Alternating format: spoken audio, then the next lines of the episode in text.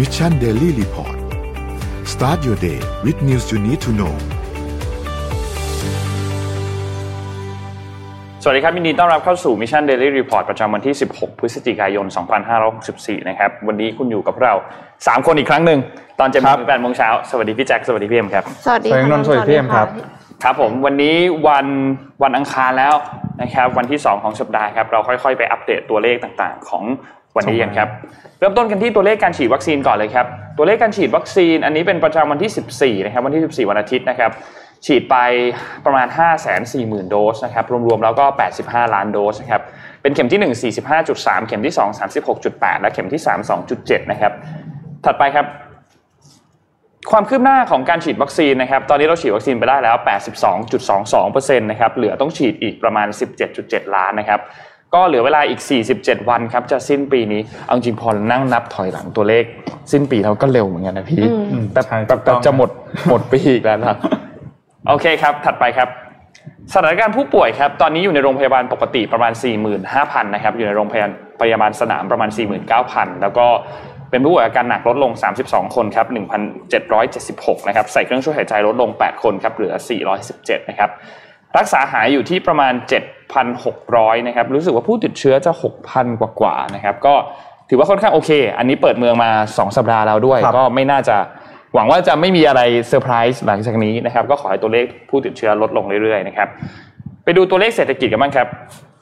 เริ่มต้นกันที่เซตนะครับ ตอนนี้อยู่ที่ 1,638.73 นะครับ บวกขึ้นมา 0.29%นะครับ ตลาดต่างประเทศครับ ดาวโจนส์ครับบวก 0.50 เขียวทั้งกระดานเลยนะฮะ NASDAQ ครับบวก1%นะครับ NYSE บวก 0.45 นะครับฟุตซี่ครับบวก 0.01 ครับห่างเสงบวก 0.25 ครับราคาน้ำมันดิบปรับตัวลงเช่นเดียวกันครับ และสิ่งที่เราไม่ได้เห็นมานานนะฮะ เราก็ได้เห็นต่ำกว่าสัที80 แล้วนะครับ WTI ครับต่ำกว่า 80 ครับ 79.74 ติดลบ 1.30%นะครับแล้วก็ Brent crude oil ครับติดลบ 1.23%อยู่ที่ 81.16 นะครับก็เป็นข่าวดีครับ อย่างน้อยครับเราก็ได้เห็นตัวเลขน้ำมันในช่วงสัปดาห์ที่ผ่านมาเนี่ยลงเรื่อยๆนะครับวันละ 0.5%บ้าง 1%บ้างนะครับก็ถือว่าเป็นตัวเลขที่ค่อนข้างโอเคครับหวังว่าหลังจากนี้เราจะเติมน้ำมันกันถูกลงนะครับคาดว่าสถานการณ์ราคาน้ำมันจะคลี่คลายโดยเร็วนะครับถัดไปครับ ราคาทองคำครับปรับตัวลงเช่นเดียวกันเล็กน้อยครับติดลบ 0.03%นะครับอยู่ที่ 1,864.43 ครับคริปโตเคอเรนซีครับบิตคอยครับอยู่ที่ประมาณ 65,000นะครับอีเทเรียมอยู่ที่ประมาณ 4,700นะครับ Binance 642 Cardano 2.05 Dogecoin ครับ0.2612นะครับและสุดท้ายครับ Solana ครับ241นะครับเยอะกว่าเพื่อนเลยนะครับ บวกเยอะที่สุดด้วยนะครับบวกเยอะที่สุดไหมอ๋อ1.02%แต่ก็โอเคครับ อยู่ในช่วงประมาณนี้ครับ นี่เป็นตัวเลขอัปเดตทั้งหมดของวันนี้ครับ เริ่มต้นกันที่ข่าวไหนดีฮะวันนี้ วันนี้เดี๋ยวไปกันที่คอรมอสัญจรกันก่อนไหมฮะอ่าได้ครับดีฮะครับ ก็วันนี้นะครับวันนี้วันนี้ตามกำหนดการแล้วเนี่ยถือว่าเป็นวันที่2ของการประชุมคณะรัฐมนตรีสัญจรนะครับอ่า ท่านนายกรัฐมนตรีนะครับพลเอกประยุทธ์จันทร์โอชา ได้นำคณะนะครับคณะรัฐมนตรีเนี่ยเดินทางไปตรวจราชการที่จังหวัดกระบี่แล้วก็จังหวัดตรังนะครับถือว่าเป็นวันที่ 2 ละนะก็คือเมื่อเดินทางไปตั้งแต่เมื่อวานนี้นะครับออกเดินทางออกจากท่าอากาศยาน 2 กองบิน6นะครับตอนเมืองกรุงเทพไปยังท่าอากาศยานนานาชาตินะครับเอ่อเอาเป็นว่าเมื่อวานนี้หลาย ๆ คนน่าจะได้เห็นโฟโต้ชูตแล้วอืมเรียบร้อยนะครับเดินทางไปหลายสถานที่มากนะครับไปอ่า ตรวจเยี่ยมวิถีชีวิตชุมชนนะครับท่องเที่ยวตำบลหนองทะเลชุมชนท่องเที่ยวบ้านคลองรูดนะครับแล้วก็เมื่อวานนี้ไปเป็นประธานในพิธีเปิดแหล่งท่องเที่ยวทางธรรมชาติต้อนรับนักท่องเที่ยวจังหวัดกระบี่แล้วก็มีการพบปะกับผู้ประกอบการธุรกิจการท่องเที่ยวนะครับ เอาเป็นว่าวันนี้แล้วกันนะกำหนดการวันนี้นะครับ ก็หลักๆแล้วในวันนี้เนี่ยจะเป็นการประชุมละนะครับ เพราะว่าวันนี้เนี่ยไฮไลท์ก็จะอยู่ที่การประชุมคณะรัฐมนตรีสัญจรนั่นเองนะฮะ โดยวันนี้นะครับนายกรัฐมนตรีจะเดินทางไปที่โรงแรม Sofitel กระบี่นะครับแล้วก็หลังจากนั้นเนี่ยก็จะเริ่มนะครับไปเป็นประธานการประชุมการพัฒนาเศรษฐกิจและสังคมกลุ่มจังหวัดภาคใต้ฝั่งอันดามัน จังหวัดกระบี่ตรังพังงาภูเก็ตระนองแล้วก็สตูลนะครับหลักๆเนี่ยวันนี้นะครับที่ไปประชุมกันก็จะโฟกัสไปที่ 6 จังหวัดนี้นั่นเองนะครับในขณะที่เวลา11นาฬิกานะครับนายกรัฐมนตรีจะเป็นประธานการประชุมคณะรัฐมนตรีอย่างเป็นทางการนอกสถานที่ ครั้งแรกประจำปี 2564 นะครับถือว่าเป็นการประชุมคณะรัฐมนตรีสัญจรครั้งแรกในปีนี้ แล้วก็ครั้งแรกหลังจากที่มีการเปิดประเทศมาด้วยนะฮะแผนที่น่าจับตามองนะครับก็คือการที่กระทรวงมหาดไทยเตรียมที่จะเสนอแผนพัฒนา 6 จังหวัดอันดามันนะครับก็คืออย่างที่ได้บอกไปนะเป็นแผนพัฒนาเศรษฐกิจแล้วก็สังคมกลุ่มจังหวัดภาคใต้ฝั่งอันดามันนั่นเองนะฮะก็จะมีการพูดคุยกันนะครับถึงเรื่องของ แผนพัฒนาเศรษฐกิจนะครับ8ด้านด้วยกันไม่ว่าจะเป็นเรื่องของการเยียวยาฟื้นฟู และช่วยเหลือผู้ที่ได้รับผลกระทบจากการแพร่ระบาดของโควิด -19 แล้วก็แผนด้านการท่องเที่ยวนะครับ ด้านการค้าการลงทุน ด้านการเกษตร ด้านคุณภาพชีวิต ด้านทรัพยากรธรรมชาติและสิ่งแวดล้อม ด้านโครงสร้างพื้นฐานแล้วก็ด้านอื่นๆนะครับ โดยจะมีกระทรวงมหาดไทยเนี่ยเป็นผู้เสนอยุทธศาสตร์การพัฒนานี้นะครับ หลังจากนั้นเนี่ยเวลาประมาณ 14 นาฬิกานะครับก็ คณะโฆษกประจำสำนักนายกรัฐมนตรีจะมีการถแถลงผลการประชุมอีกทีหนึ่งนะครับ ที่โรงแรม Sofitel นี่แหละ ก็เดี๋ยวรอดูกันนะครับว่ารายละเอียดการประชุมคณะรัฐมนตรีสัญจรครั้งนี้จะมีรายละเอียดอะไรบ้างที่จะออกมาเปิดเผยกันนะครับ แต่คาดการว่าทุกสิ่งทุกอย่างน่าจะเป็นไปได้อย่างราบรื่นนะแล้วก็น่าจะสามารถทำการประชุมกันได้อย่างเสร็จสิ้นนะครับ ก็วันนี้นะครับตอนเย็นเวลาประมาณ 17นาฬิกา45 นาทีเนี่ย นายกรัฐมนตรีแล้วก็คณะจะเดินทางออกจากจะเดินทางถึงนะครับท่าอากาศยานทหาร 2 กองบิน 6 ดอนเมืองกรุงเทพนั่นเองนะฮะก็ครั้งแรกเลยนะเรียกได้ว่าเดินทางไปที่จังหวัดเรือธงด้านการท่องเที่ยวของประเทศเราอย่างกระบี่ครับก็เป็นการเสริมสร้างความมั่นอกมั่นใจนะให้กับผู้ประกอบการแล้วก็ประชาชนที่อยู่ในจังหวัดกระบี่ด้วยนะครับ เรื่องของด้านการท่องเที่ยวนะเพราะว่าการเปิดประเทศในครั้งนี้เนี่ยก็ มุ่งเน้นไปที่การเปิดรับนักท่องเที่ยวให้เดินทางเข้ามาด้วยนะครับ ก็ถือได้ว่าเป็นสิ่งที่กำลังจะเกิดขึ้นในวันนี้นะครับค่ะขอพาไปที่จีนกันบ้างค่ะ จีนเนี่ยเพิ่งเปิดตลาดหลักทรัพย์ใหม่ค่ะ ตลาดหลักทรัพย์ปักกิ่งนะคะเพิ่งซื้อขายวันแรกไปเมื่อวานนี้เองค่ะ ครับผมตลาดหลักทรัพย์ปักกิ่งเนี่ยมันพิเศษยังไง มันพิเศษตรงที่ว่าเขาตั้งขึ้นมาเพื่อที่จะส่งเสริม SME และสตาร์ทอัพคือไม่ได้แคร์ว่าจะต้องกำไรแล้วถึงจะเข้าตลาดได้อะค่ะครับ เมื่อวานนี้นะคะเป็นวันแรกที่เปิดซื้อขายนะคะเปิดจริง Stock Exchange เปิดจริง Stock Exchange เนี่ยเป็นตลาดหลักทรัพย์แห่งที่ 3 รองจากเซินเจิ้นแล้วก็เซี่ยงไฮ้นะคะคคือเขาไม่รวมห่างเสียงที่ฮ่องกงแล้วเขาก็บอกว่าตลาดหลักทรัพย์อันเนี้ยเปิดซื้อขายวันแรกเนี่ยก็ได้รับผลตอบรับที่ดีนะคะมีมีซื้อขายแล้ว 81 บริษัท แต่ 81 บริษัทเนี่ยไม่ใช่ว่าจดทะเบียนใหม่ทั้งหมด ก็คือมี 71 บริษัทที่ย้ายมาจากตลาดหลักทรัพย์แห่งประเทศจีน แล้วก็มีอีก 10 บริษัทนะคะที่เขาตั้งใหม่ หมายถึงว่าจดทะเบียนใหม่อยู่ในตลาดนี้เลย ตลาดนี้เนี่ยอย่างที่บอกไปว่าเอาไว้สนับสนุน SME และสตาร์ทอัพนะคะ บริษัทกลุ่มแรกเนี่ยล้วนเป็นบริษัทชั้นนำในแต่ละภาคส่วน ซึ่งมีผลประกอบการที่ดี แล้วก็ศักยภาพในการเติบโตสูง ครอบคลุมอุตสาหกรรมหลัก 25 ประเทศในหลากหลายภาคส่วนนะคะ เช่น การผลิตระดับสูง บริการเทคโนโลยีขั้นสูง และอุตสาหกรรมเชิงยุทธศาสตร์ที่เกิดใหม่ โดยมียอดใช้จ่ายเฉลี่ยด้านการวิจัยและพัฒนาของบริษัทเหล่านี้อยู่กว่า 25.36 ล้านหยวนหรือว่าราว 130 ล้านบาทค่ะ ก็คือเป็นบริษัทที่เน้น R&D มาก ๆ เลยนะคะ จริง ๆ แล้วสีจิ้นผิงเนี่ยออกมาบอกว่าจะสนับสนุน SME และสตาร์ทอัพแล้วก็มีแนวทางที่จะทำตลาดหลักทรัพย์เนี่ย เมื่อเดือนกันยายนที่ผ่านมาเท่านั้นเองค่ะคิดดูว่าเดือนกันยายน ต้นเดือนกันยายนมาบอกว่า จะสนับสนุนจะมีตลาดหลักทรัพย์ แล้วก็ผ่านมาสองเดือนเท่านั้นเองตลาดเทรดมาแล้วมาแล้วเลย คือมันเร็วมากจริงๆ แล้วก็เขาบอกว่ามีคนที่สนใจตลาดเนี้ยเยอะมากๆ มีนักลงทุนรายใหม่กว่า 2.1 ล้านคนยื่นสมัครเป็นนักลงทุนที่ผ่านการตรวจสอบคุณสมบัติหรือ qualified investor คิดดูว่า 2.1 ล้านคน แต่ว่าจำนวนนักลงทุนที่เข้าเงื่อนไขจะทะลุ 4 ล้านคนหลังจากตลาดเริ่มซื้อขายหลังจากนี้ค่ะ นอกจากนี้บริษัทหลักทรัพย์ที่ได้รับอนุมัติให้เป็นสมาชิกของตลาดหลักทรัพย์ให้ทำการซื้อขายเนี่ย มีแล้ว 112 ราย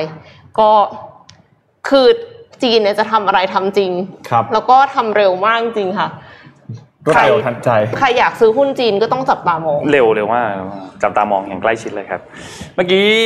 พี่แจ็คพูดถึงข่าวครมสัญจรเดินทางกระตุ้นการท่องเที่ยวกันไปไปที่กระบี่ใช่ไหมครับใช่ครับ เมื่อวานนี้ก็พอดีเลยครับ ทางด้านของสำนักงานสภาพัฒนา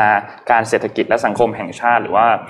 สสชเนี่ยนะครับ หรือเราเรียกกันสั้นๆ สภาพัฒน์เนี่ยแหละนะฮะก็มีการเปิดเผยตัวเลขอัตราการเติบโตทางเศรษฐกิจนะครับใน Q3 ไตรมาสที่3มาแล้ว มาแล้วฮะตัวเลขอันนี้เป็นตัวเลขที่เทียบกันกับปีที่แล้วนะอ่า ช่วงเดียวกันเลยไตรมาสที่ 3 ของปี 2020 กับไตรมาสที่ 3 ของปี 2021 นะครับ เราติดลบ 0.03%พูดง่ายๆก็คือแย่กว่าปีที่แล้วอะกดตัวหดตัวแย่กว่าปีที่แล้วในช่วงเดียวกันนะครับ ซึ่งแน่นอนว่าสาเหตุหลักๆเนี่ยก็มาจากเรื่องของการบริโภคภาคเอกชน แล้วก็การลงทุนของภาครัฐเองที่ปรับตัวลงด้วย แล้วก็รวมถึงพวกโครงการต่างๆ อย่างภูเก็ตแซนด์บ็อกซ์เนี่ยก็ไม่เป็นไปตามที่คาดไว้อืมนะครับพวกยอดนักท่องเที่ยวต่างๆ ที่เป็นชาวต่างชาติก็ไม่ได้สูงเท่าที่คาดไว้นะครับครับก็ในรายงานครับมีการเปิดเผยในการแถลงเรื่องของ GDP ในไตรมาสที่3เนี่ยนะครับก็บอกว่าปรับตัวลงโอเคติดลบนั่นแหละครับเรื่องของผลการเขาเรียกว่าการบริโภคภาคเอกชนเนี่ยติดลบ 3.2%นะครับการลงทุนรวมก็ติดลบ 0.4%ภาคอุตสาหกรรมติดลบ 1.4%นะครับเพราะว่ามีต้องหยุดชะงักการผลิตลงนะครับเพราะว่าการแพร่ระบาดของโควิด -19 ในพื้นที่โรงงานนะครับก็ถือว่ายังเป็นตัวเลขที่ไม่ดีเท่าไหร่นะครับนอกจากนี้เนี่ยเขาก็บอกว่าในช่วงไตรมาสสามที่ผ่านมาเนี่ยเป็นจุดที่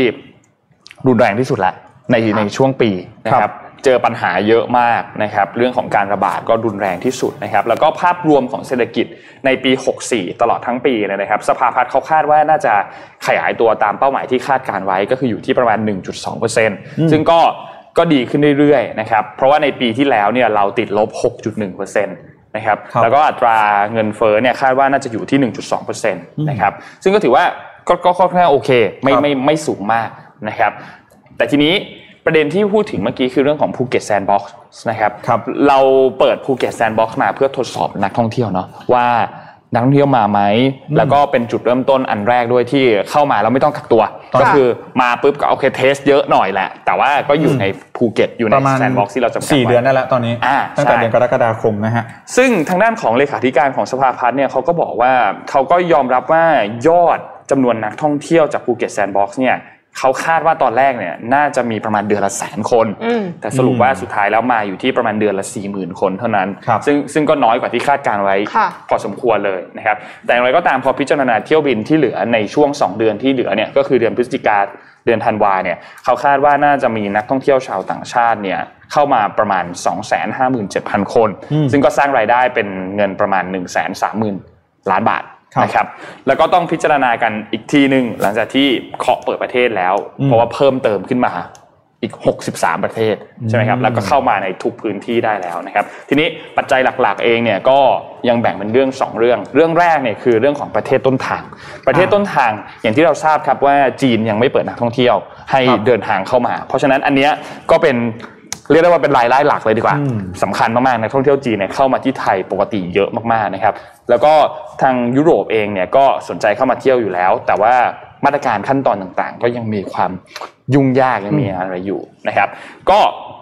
เขาคาดการณ์กันว่าในปีหน้านะครับปี 65เนี่ยนะครับเศรษฐกิจไทยน่าจะขยายตัวอยู่ที่ประมาณ 3.5 ถึง 4.5%นะครับโดยปัจจัยหลักเลยก็คือมาจากการฟื้นตัวของอุปสงค์ในประเทศนะครับแล้วก็ภาคการผลิตต่างๆ ที่เริ่มคลี่คลายลง และที่สำคัญมากๆ ที่จะค่อยๆ ฟื้นตัวอย่างช้าๆ ก็คือภาคการท่องเที่ยวนะครับซึ่งน่าจะเป็น แผนที่มาภายใต้การจัดการเรื่องของนโยบายการเปิดประเทศของภาครัฐนะครับ แล้วก็คาดว่าน่าจะเป็นปีที่มีรายรับจากนักท่องเที่ยวชาวต่างชาติเนี่ย4 4 0 0 0 0 ล้านบาทนะครับแล้วก็เป็นนักท่องเที่ยวรวมๆแล้วเนี่ยประมาณ 5 ล้านคนนะครับซึ่งต้องบอกว่า 5 ล้านคนเนี่ยก็ยังเทียบไม่ได้กับช่วงปกติของเรานะช่วงพีคๆนี่เยอะอ่าเนอะช่วงพีคเราเยอะกว่านี้อืมนะครับแต่ว่าก็ถือว่าเป็นการค่อยๆฟื้นตัวครับน่าจะเป็นตัวเลขที่ค่อนข้างโอเคนะครับแล้วก็อันนี้เป็นตัวเลขจากการประมาณที่เรายังตัดนักท่องเที่ยวจีนออกอ่า เพราะว่าจีนยังไม่ยังเขาคาดว่าน่าจะประเทศมาด้วยปีนู่นเลยน่า2023จะนู่นเลยอืมนะครับ น่าจะเว้นไปอีกปีหนึ่งนะครับ ก็ต้องรอติดตามดูครับว่าจะเป็นอย่างไร ทั้งนี้ทั้งนั้นเนี่ยในรายงานของสภาพัฒน์ทั้งการคาดการณ์ต่างๆ ในอนาคตเนี่ยเขายังไม่ได้รวมเรื่องของปัจจัยเสี่ยงที่จะมีในอนาคต ไม่ว่าจะมีสายพันธุ์ใหม่เข้ามาค่ะรวมถึงเรื่องของปัญหาเรื่องของการเงินต่างๆ ภาคครัวเรือนต่างๆ ที่ยังฟื้นตัวไม่เต็มที่นะครับ เพราะฉะนั้นก็ต้องรอติดตามกันอย่างใกล้ชิดครับครับ เดี๋ยวขออนุญาตอยู่ที่เมืองไทยอีกสักข่าวหนึ่งนะครับก็ขออนุญาตอัปเดตเลยนะครับก็คือเรื่องของเจอจ่ายจบอ๋อใช่ใช่ใช่ใช่มีน่าสนใจเนอะคือต้องบอกก่อนยังไม่ได้ตามเลยว่าประกันโควิดใช่ไหมคะใช่ครับประกันโควิด -19 แบบเจอจ่ายจบนะฮะอะอย่างนี้เล่าเล่าอย่างนี้ก่อนแล้วกันครับนะครับก็คือว่าเอ่อในช่วงต้นเดือนพฤศจิกายนที่ผ่านมาเนี่ยมีรายงานว่าคุณอานนท์วังวสุนะครับซึ่งเป็นนายกสมาคมประกันวินาศภัยไทยเนี่ย ได้มีการส่งหนังสือไปยังคอปพนะครับคอปพเนี่ยก็คือคณะกรรมการกำกับและส่งเสริมประกอบธุรกิจประกันภัย หรือว่าเป็นหน่วยงานรัฐที่กำกับดูแลธุรกิจประกันภัยนี่แหละนะฮะค่ะมีการส่งหนังสือไปบอกว่า ตอนนี้เนี่ยบริษัทประกันภัยนะครับที่ได้เปิดขายกรมธรรม์โควิด -19 แบบเจอจ่ายจบเนี่ยนะครับเอ่อมียอดเคลมสินไหมทั้งระบบเนี่ยนะครับเอ่อ ในเดือนตุลาคมที่ผ่านมาอยู่ที่ 32,000 ล้านบาทนะครับแล้วก็คาดการณ์ว่าสิ้นปีนี้เนี่ยจะมียอดเคลมสินไหมกว่า 40,000 ล้านบาทนะครับซึ่งคิดเป็น 26-30%ของเงินกองทุนประกันวินาศภัยอะฟังแบบนี้อาจจะงงสักนิดหนึ่งนะฮะเดี๋ยวอธิบายสักนิดหนึ่งก็คือว่าสมมติเวลาเอ่อสมมติพี่เอ็มกับน้องนนท์ไปซื้อประกันเนี่ยอืมก็เงินส่วนหนึ่งเนี่ยนะครับก็จะถูกหัก ไปอยู่ในส่วนของกองทุนประกันวินาศภัย เพื่อที่ว่าหนึ่งในกรณีที่สมมติว่าบริษัทประกันภัยเนี่ยล้มละลาย หรือว่าเพิกถอนใบถูกเพิกถอนใบอนุญาตนะครับ เงินจากกองทุนประกันวินาศภัยเนี่ยก็จะมาชดเชยให้กับผู้ที่เอาประกันนั่นเองพูดง่ายว่ากองทุนประกันวินาศภัยเนี่ยจะเป็นกองทุนที่คุ้มครองผู้บริโภคอย่างเรา ราะว่าสมมุติว่าเราไปซื้อประกันแล้วนะครับแล้วบริษัทประกันเองไม่สามารถที่จะจ่ายเงินสินไหมทดแทนต่างๆ ได้เนี่ยก็จะใช้เงินจากกองทุนประกันวินาศภัยตรงนี้นะครับอืมแต่ว่ายอดในปัจจุบันนี้เนี่ยก็คือว่ามีหลายบริษัทมากที่มีความจำเป็นนะครับ ล้มละลายไปบ้างค่ะหรือว่าถูกเพิกถอนอาใบอนุญาตบ้างเนี่ยแล้วจะต้องใช้เงินจากกองทุนประกันวินาศภัยเนี่ยตอนนี้เนี่ยคิดเป็น 26-30%แล้ว ซึ่ง ในความเป็นจริงหรือว่าตามหลักการแล้วเนี่ยไม่ควรเกิน 10%ของกองทุนนะครับคุณอานนท์วังวสุเนี่ยนายกสมาคมประกันวินาศภัยไทยเนี่ยก็เลยยื่นหนังสือไปที่คอปพบอกว่า ขอให้ทางคอปพเนี่ยนะครับพิจารณานะครับให้บริษัทประกันภัยเนี่ยสามารถบอกเลิกกรมธรรม์โควิด -19 แบบเจอจ่ายจบได้อือหือเพื่อที่ว่าจะได้เป็นการช่วยเหลือผู้ประกอบการประกันครับในช่วงนี้นั่นเองเนื่องจากว่ายอดเคลมเนี่ยเยอะมากๆเยจอะริงโอเคๆนะฮะ คือต้องบอกก่อนว่าคุณอานนท์เนี่ยบอกว่านี่คือสัญญาณอันตรายนะครับ อย่างยิ่งเพราะว่าแน่นอนว่าตอนนี้เนี่ย 16 จากบริษัทประกันภัย 16 บริษัทนะครับ มีมากถึง 10 บริษัทที่เปิดให้บริการกรมธรรม์แบบเจอจ่ายจบคือส่วนใหญ่นั่นแหละเปิดขายแบบนี้นะครับ ล่าสุดเนี่ยเมื่อวานนี้นะครับทางด้านของคอปพเองเนี่ยได้มีการออกมาชี้แจงเรื่องนี้แล้วนะครับ เรื่องของอโดยนายสุทธิพลทวีชัยการนะครับ ซึ่งเป็นเลขาธิการของคอปพเนี่ย ได้มีการออกมาเปิดเผยนะครับ ถึงมติของคณะกรรมการคอปเอ่อคอปพเนี่ยว่าหนึ่งเลยนะครับคอปพเนี่ยมีมติว่าจะดำดำเนินการในการแก้ปัญหา โดยจะยึดเอาประโยชน์สูงสุดของประชาชนผู้เอาประกันภัยเป็นสำคัญนะครับ ซึ่งข้อที่สองเนี่ยก็คือว่า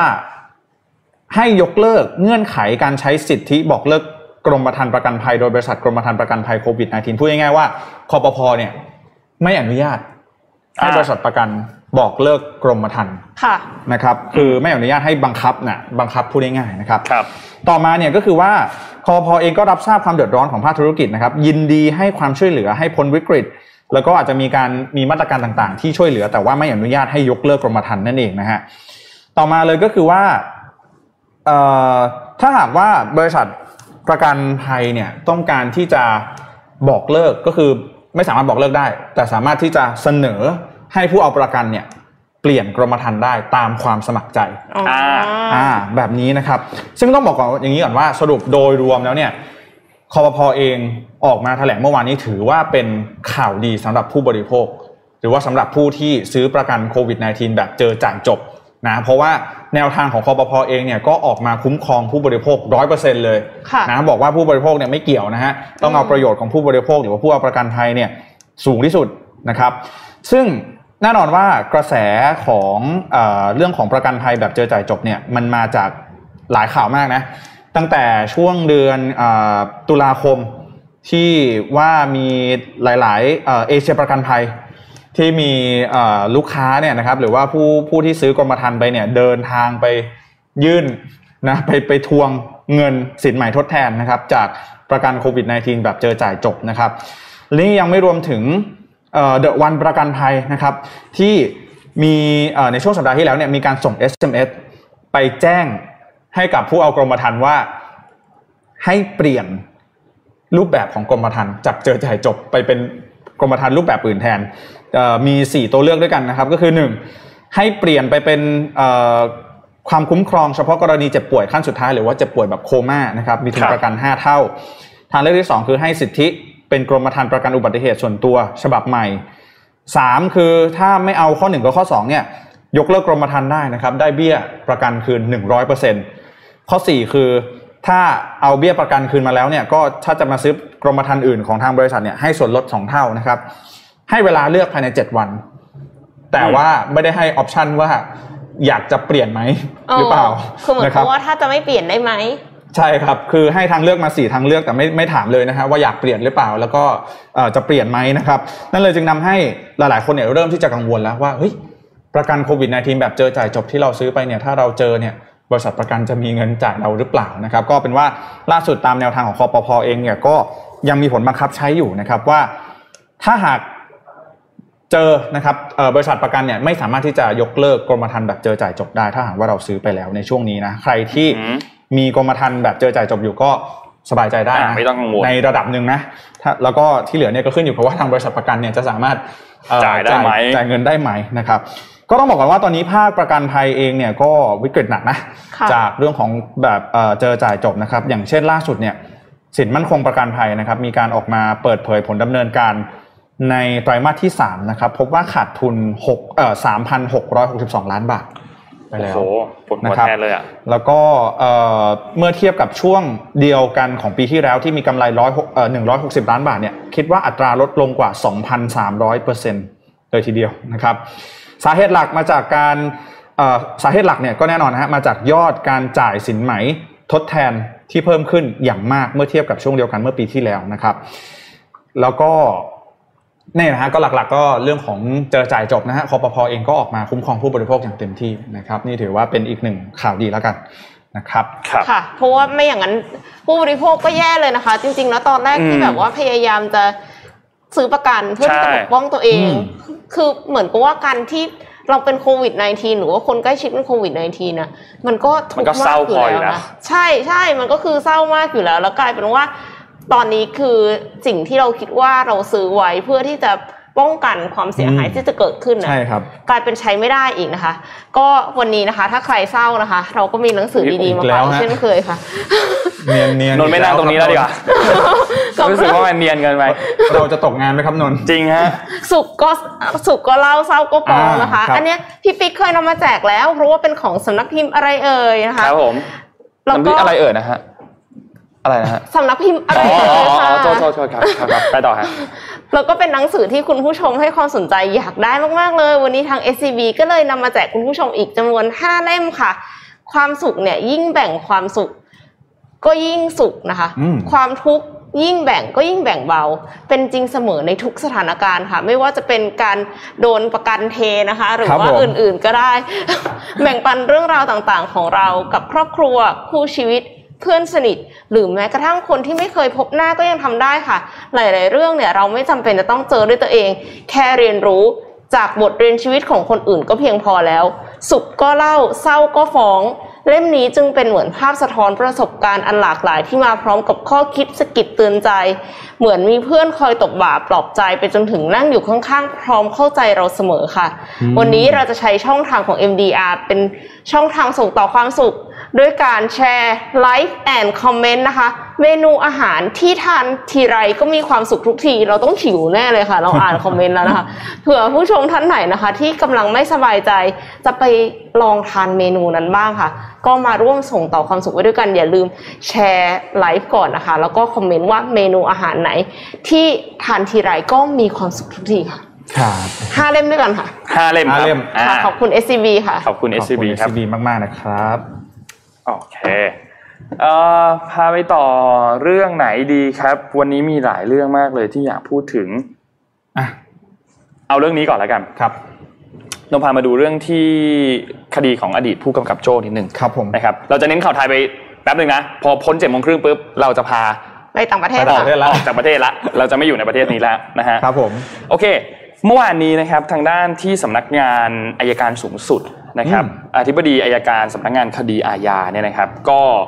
มีการออกมาแถลงเกี่ยวกับคดีนี้นะครับแถลงข่าวความคืบหน้าเกี่ยวกับการสั่งฟ้องคดีของอดีตผู้กำกับโจ้รวมกับพวกรวม 7 คนเนี่ยนะครับ ก็ต้องหาที่ร่วมกันใช้ถุงดำคลุมศีรษะเนี่ยนะครับ คุณมาวินเนี่ยนะครับ ผู้ต้องหาคดีค้ายาเสพติดจนถึงแก่ความตายนะครับ ในขณะควบคุม ถูกควบคุมตัวของเจ้าพนักงานเนี่ยนะครับ ทางด้านของคุณอิทธิพรเนี่ยก็บอกว่าหลังจากที่อายการได้รับสำนวนมาตั้งแต่วันที่ 4 พฤศจิกายนนะครับ ซึ่งพนักงานสอบสวนเองก็ตั้งข้อกล่าวหามาทั้งหมด 4 ข้อหานะครับ ทีนี้สรุปแล้วเนี่ยสำนักงาน อายการคดีปราบปรามทุจริตเนี่ยก็ได้รับมอบหมายให้ไปยื่นฟ้องอดีตผู้กำกับโจ้แล้วก็พวก 7 คนต่อศาลอาญาคดีทุจริต แล้วก็ประพฤติมิชอบกลางแล้วด้วยเนี่ยนะครับครับ แล้วก็ได้คัดค้านการประกันตัว เพราะเป็นคดีร้ายแรง ประชาชนเองก็ให้ความสนใจเยอะ แล้วก็เกรงว่าจำเลยเนี่ยจะไปยุ่งเหยิงกับพยานผู้ยุ่งเหยิง กับพยานหลักฐานนะครับรวมถึงเกรงว่าจะหลบหนีด้วยนะครับซึ่งมีหลักฐานเป็นเอกสาร 7 แฟ้มส่งสารภายในวันนี้ ซึ่งหมายถึงเมื่อวานเนี่ยนะครับ เพราะว่าสารนี้ก็จะใช้ระบบไต่สวนแตกต่างจากสารอาญาที่จะใช้ระบบกล่าวหานะครับโดยหลังจากนี้ก็จะมีการนัดไต่สวน จึงขอแนบเอกสารประกอบคำฟ้องแบบเปิดเผยด้วยและกระบวนการค้นหาความจริงในสารนี้ศาลจะลงมาค้นหาความจริงตามในระบบไต่สวนและให้ทนายถามคำถามเฉพาะที่ศาลอนุญาตเท่านั้นนะครับ ส่วน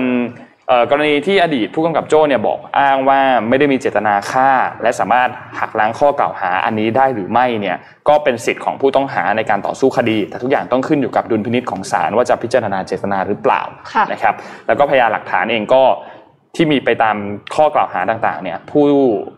ผู้ต้องหาเองก็มีพยานหลักฐานใดมาหักล้างก็ต้องขึ้นอยู่กับที่ชั้นศาลว่าจะหักล้างกันอย่างไร นะครับนอกจากนี้ครับจากการตรวจสำนวนของพนักงานสอบสวนกองปราบปรามเนี่ยก็ทำให้เห็นว่าสำนวนมีความละเอียดรอบครอบนะครับส่วนศาลจะรับฟังมากน้อยแค่ไหนก็ขึ้นอยู่กับดุลพินิจของศาลแล้วก็พยานหลักฐานที่รวบรวมมาก็ค่อนข้างสมบูรณ์นะครับอันนี้ก็ต้องรอติดตาม เพราะว่าคือคดีนี้เนี่ยโทษสูงสุดเนี่ยคือประหารชีวิตนะครับหลังจากนี้จะเป็นอย่างไรก็ต้องต้องติดตามคดีนี้ คิดว่าเป็นคดีที่ทางด้านของประชาชนเองก็ ให้ความสนใจอย่างใกล้ชิด แล้วก็อยากรู้ว่าสุดท้ายแล้วเนี่ยจะมีบทลงโทษอย่างไร แล้วก็คดีจะจบอย่างไรนะครับ ก็ยังไงเราก็จะคอยมารายงานความคืบหน้าของคดีเรื่อยๆ เพราะว่าเป็นที่จับตามองอยู่แล้วนะครับต้องบอกว่านี่ยังไม่รวมคดีรถหรูอีกนะอ่าใช่ใช่คดีฟอกเงิน อันนี้ยังยังไม่รวมนะฮะอันนี้ที่อัยการสั่งฟ้องเนี่ยเป็นเรื่องของการกรณีที่เกิดขึ้นที่สถานีตำรวจภูธรถูกต้องครับ เมืองนครสวรรค์เท่านั้นนะครับอะ อ่านคอมเมนต์แล้วหิวฮะตอนนี้ใช่ใช่ใช่อ่านคอมเมนต์แล้วหิวมากอืมวันนี้เราเลิกเจ็ดโมงครึ่งไหมฮะแล้วไปหาชาบูกินกันเท่านี้ไปนะครับไปฮะ ไปต่อครับข่าวถัดไปครับ ค่ะครับพี่เอ็มแจ็คก่อนไหมคะอ่าได้ครับ ก็เดี๋ยวพาไปดูกันที่ลิเวอร์พูลสักนิดหนึ่งนะฮะไม่ได้มาพูดถึงทีมฟุตบอลแต่อย่างใดนะครับ พูดถึงเหตุการณ์ที่เกิดขึ้นเมื่อเมื่อเมื่อวานนี้นะฮะก็คือเหตุการณ์เป็น terrorist attack นะครับ อันนี้ที่ทางเขายังไม่ได้สรุปนะตำรวจทางตำรวจบอกว่าเกี่ยวข้องมีส่วนเกี่ยวข้องนะครับตอนนี้อยู่ในระหว่างการสืบสวนนะครับ ต้องบอกก่อนว่าเหตุการณ์ที่เกิดขึ้นเมื่อวานนี้เนี่ยเกิดขึ้นที่โรงพยาบาลสตรีของลิเวอร์พูลนะครับก็คือเหตุการณ์ที่มีคนขับแท็กซี่นะครับ ที่ไปรับผู้โดยสารมานะครับ แล้วก็พบว่าผู้โดยสารเนี่ยเตรียมที่จะก่อการระเบิดฆ่าตัวตายนั่นเองนะครับ ซึ่งเนี่ยนะฮะตามตามคลิปนี้เลยนะครับ ซึ่งคนโชเฟอร์แท็กซี่รายนี้นะครับ ชื่อว่าคุณเดวิดเพอร์รี่นะครับ ที่เรียกได้ว่ารอดตายหวุดหวิดเลยก็ว่าได้นะครับ เพราะว่าสามารถที่จะหนีออกมาได้ทันทันนะครับ ก่อนที่ระเบิดเนี่ยจะเกิดขึ้นนะครับ แล้วก็สุดท้ายเนี่ยเดวิดเพอร์รี่เองก็โชเฟอร์แท็กซี่รายนี้นะครับ ก็เข้ารับการรักษาตัวแล้วก็กลับบ้านเป็นที่เรียบร้อยแล้วนะครับ อาการปลอดภัยนะครับ ต้องบอกก่อนว่าตอนนี้เนี่ยนะครับทางด้านของตำรวจอย่างที่พี่เอ็มบอกเลยนะก็คืออยู่ในช่วงของการสืบสวนแล้วก็หาสาเหตุนะครับ แต่ว่าตำรวจเนี่ยประกาศแล้วนะครับว่าเป็น terrorist incident หรือว่าเป็นเหตุการณ์การก่อการร้ายนั่นเองนะครับ ตอนนี้เนี่ยถือได้ว่าเป็นเหตุการณ์การก่อการร้ายครั้งที่2นะครับของสหราชอาณาจักรในช่วงนี้นะหลังจากที่มีการฆาตกรรมนะครับเซอร์เดวิดเอเมสส์นะครับซึ่งเป็นสสของ ที่สหราชอาณาจักรเนี่ยเมื่อช่วงเดือนตุลาคมที่ผ่านมานี้นะครับก็ถือได้ว่าเป็นอีกหนึ่งเหตุการณ์ที่จริงๆแล้วตำรวจเองก็ตอนนี้ตำรวจอังกฤษเองเนี่ยกำลังอยู่ในช่วงของการสืบสวนหาสาเหตุหาผู้กระทำความผิดต่างๆนะครับ ในเบื้องต้นเนี่ยมีผู้ต้องสงสัย 4 รายด้วยกันที่ถูกตำรวจเนี่ยจับกลุ่มเป็นที่เรียบร้อยแล้วนะครับแต่ว่าตำรวจเองก็ยังไม่ได้ออกมาเปิดเผยข้อมูลมากนัก นะครับเพียงแต่เข้าทำการตรวจค้นพื้นที่ต้องสงสัยนะครับ8แห่งด้วยกันในในย่าน North West นะครับของลิเวอร์พูล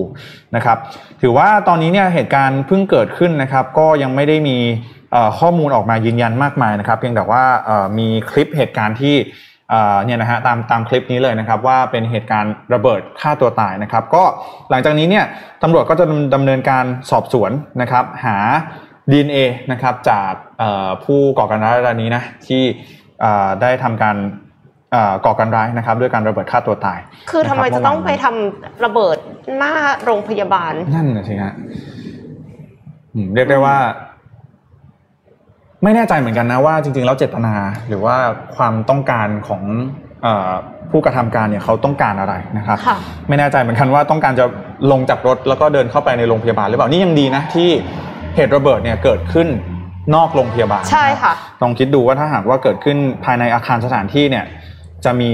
เอ่อความเสียความหายเสียหายมากกว่านี้แน่นอนนะฮะแน่นอนครับผมค่ะเอ่อพาไปต่อกันที่เรื่องของเทคโนโลยีกันสักนิดหนึ่งค่ะ แน่นอนค่ะ Metaverse เราอ่า Metaverse ครับกันทุกวันนะคะไม่ได้เวิร์ทุกวันจริงช่วงนี้คือคือปกติแล้วเนี่ยเวลาที่เราอยู่ใน Metaverse เนี่ยเราก็คือจะเห็นภาพแล้วเราก็จะได้ยินเสียงใช่ไหมคะก่อนหน้านี้เอ็มเคยเล่าถึงเรื่องว่าเขาพยายามจะทำการสัมผัสหมายถึงว่าใส่ปลอกแขนครับเพื่อที่จะให้เราได้ได้รู้สึกว่าแบบอีกฝั่งหนึ่งอะเขาบีบ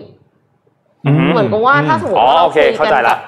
กับญาติที่อยู่อีกฝั่งหนึ่งของโลกอะไรอย่างเงี้ยค่ะ แต่อันนี้อะเป็นอีกเทคโนโลยีหนึ่งเป็นเทคโนโลยีที่เอาไว้ใช้เล่นเกมอ่าก็คือตะกี้เนี้ยถ้าสมมติว่าเราเหมือนกับอยู่ในเหตุการณ์ว่าแบบเฮ้ยมี terrorist attack เงี้ยแล้วก็มัน ต้องเกิดการเผาไหม้แล้วก็เกิดความร้อนที่แขนอะไรเงี้ยค่ะ เทคโนโลยีเนี้ยมาตอบโจทย์ได้เลยอ่าเป็นของ University of Chicago นะคะมหาวิทยาลัยชิคาโกทีมวิจัย Human Computer Integration Lab ค่ะ เสนออุปกรณ์สวมใส่หรือว่า wearables อย่างที่เห็นเนี่ยนะคะ ที่ที่อยู่ที่แขนเนยครัคะบช่วยให้ผู้ใช้รับความรู้สึกร้อนเย็นและเจ็บปวดได้ค่ะอืมอยู่ดีไม่ว่าดีเนาะไปใส่อะไรที่ทำให้เรารู้สึกเจ็บปวดได้นะคะ โดยใช้แผ่นซิลิโคนเป็นปลอกแขนภายใน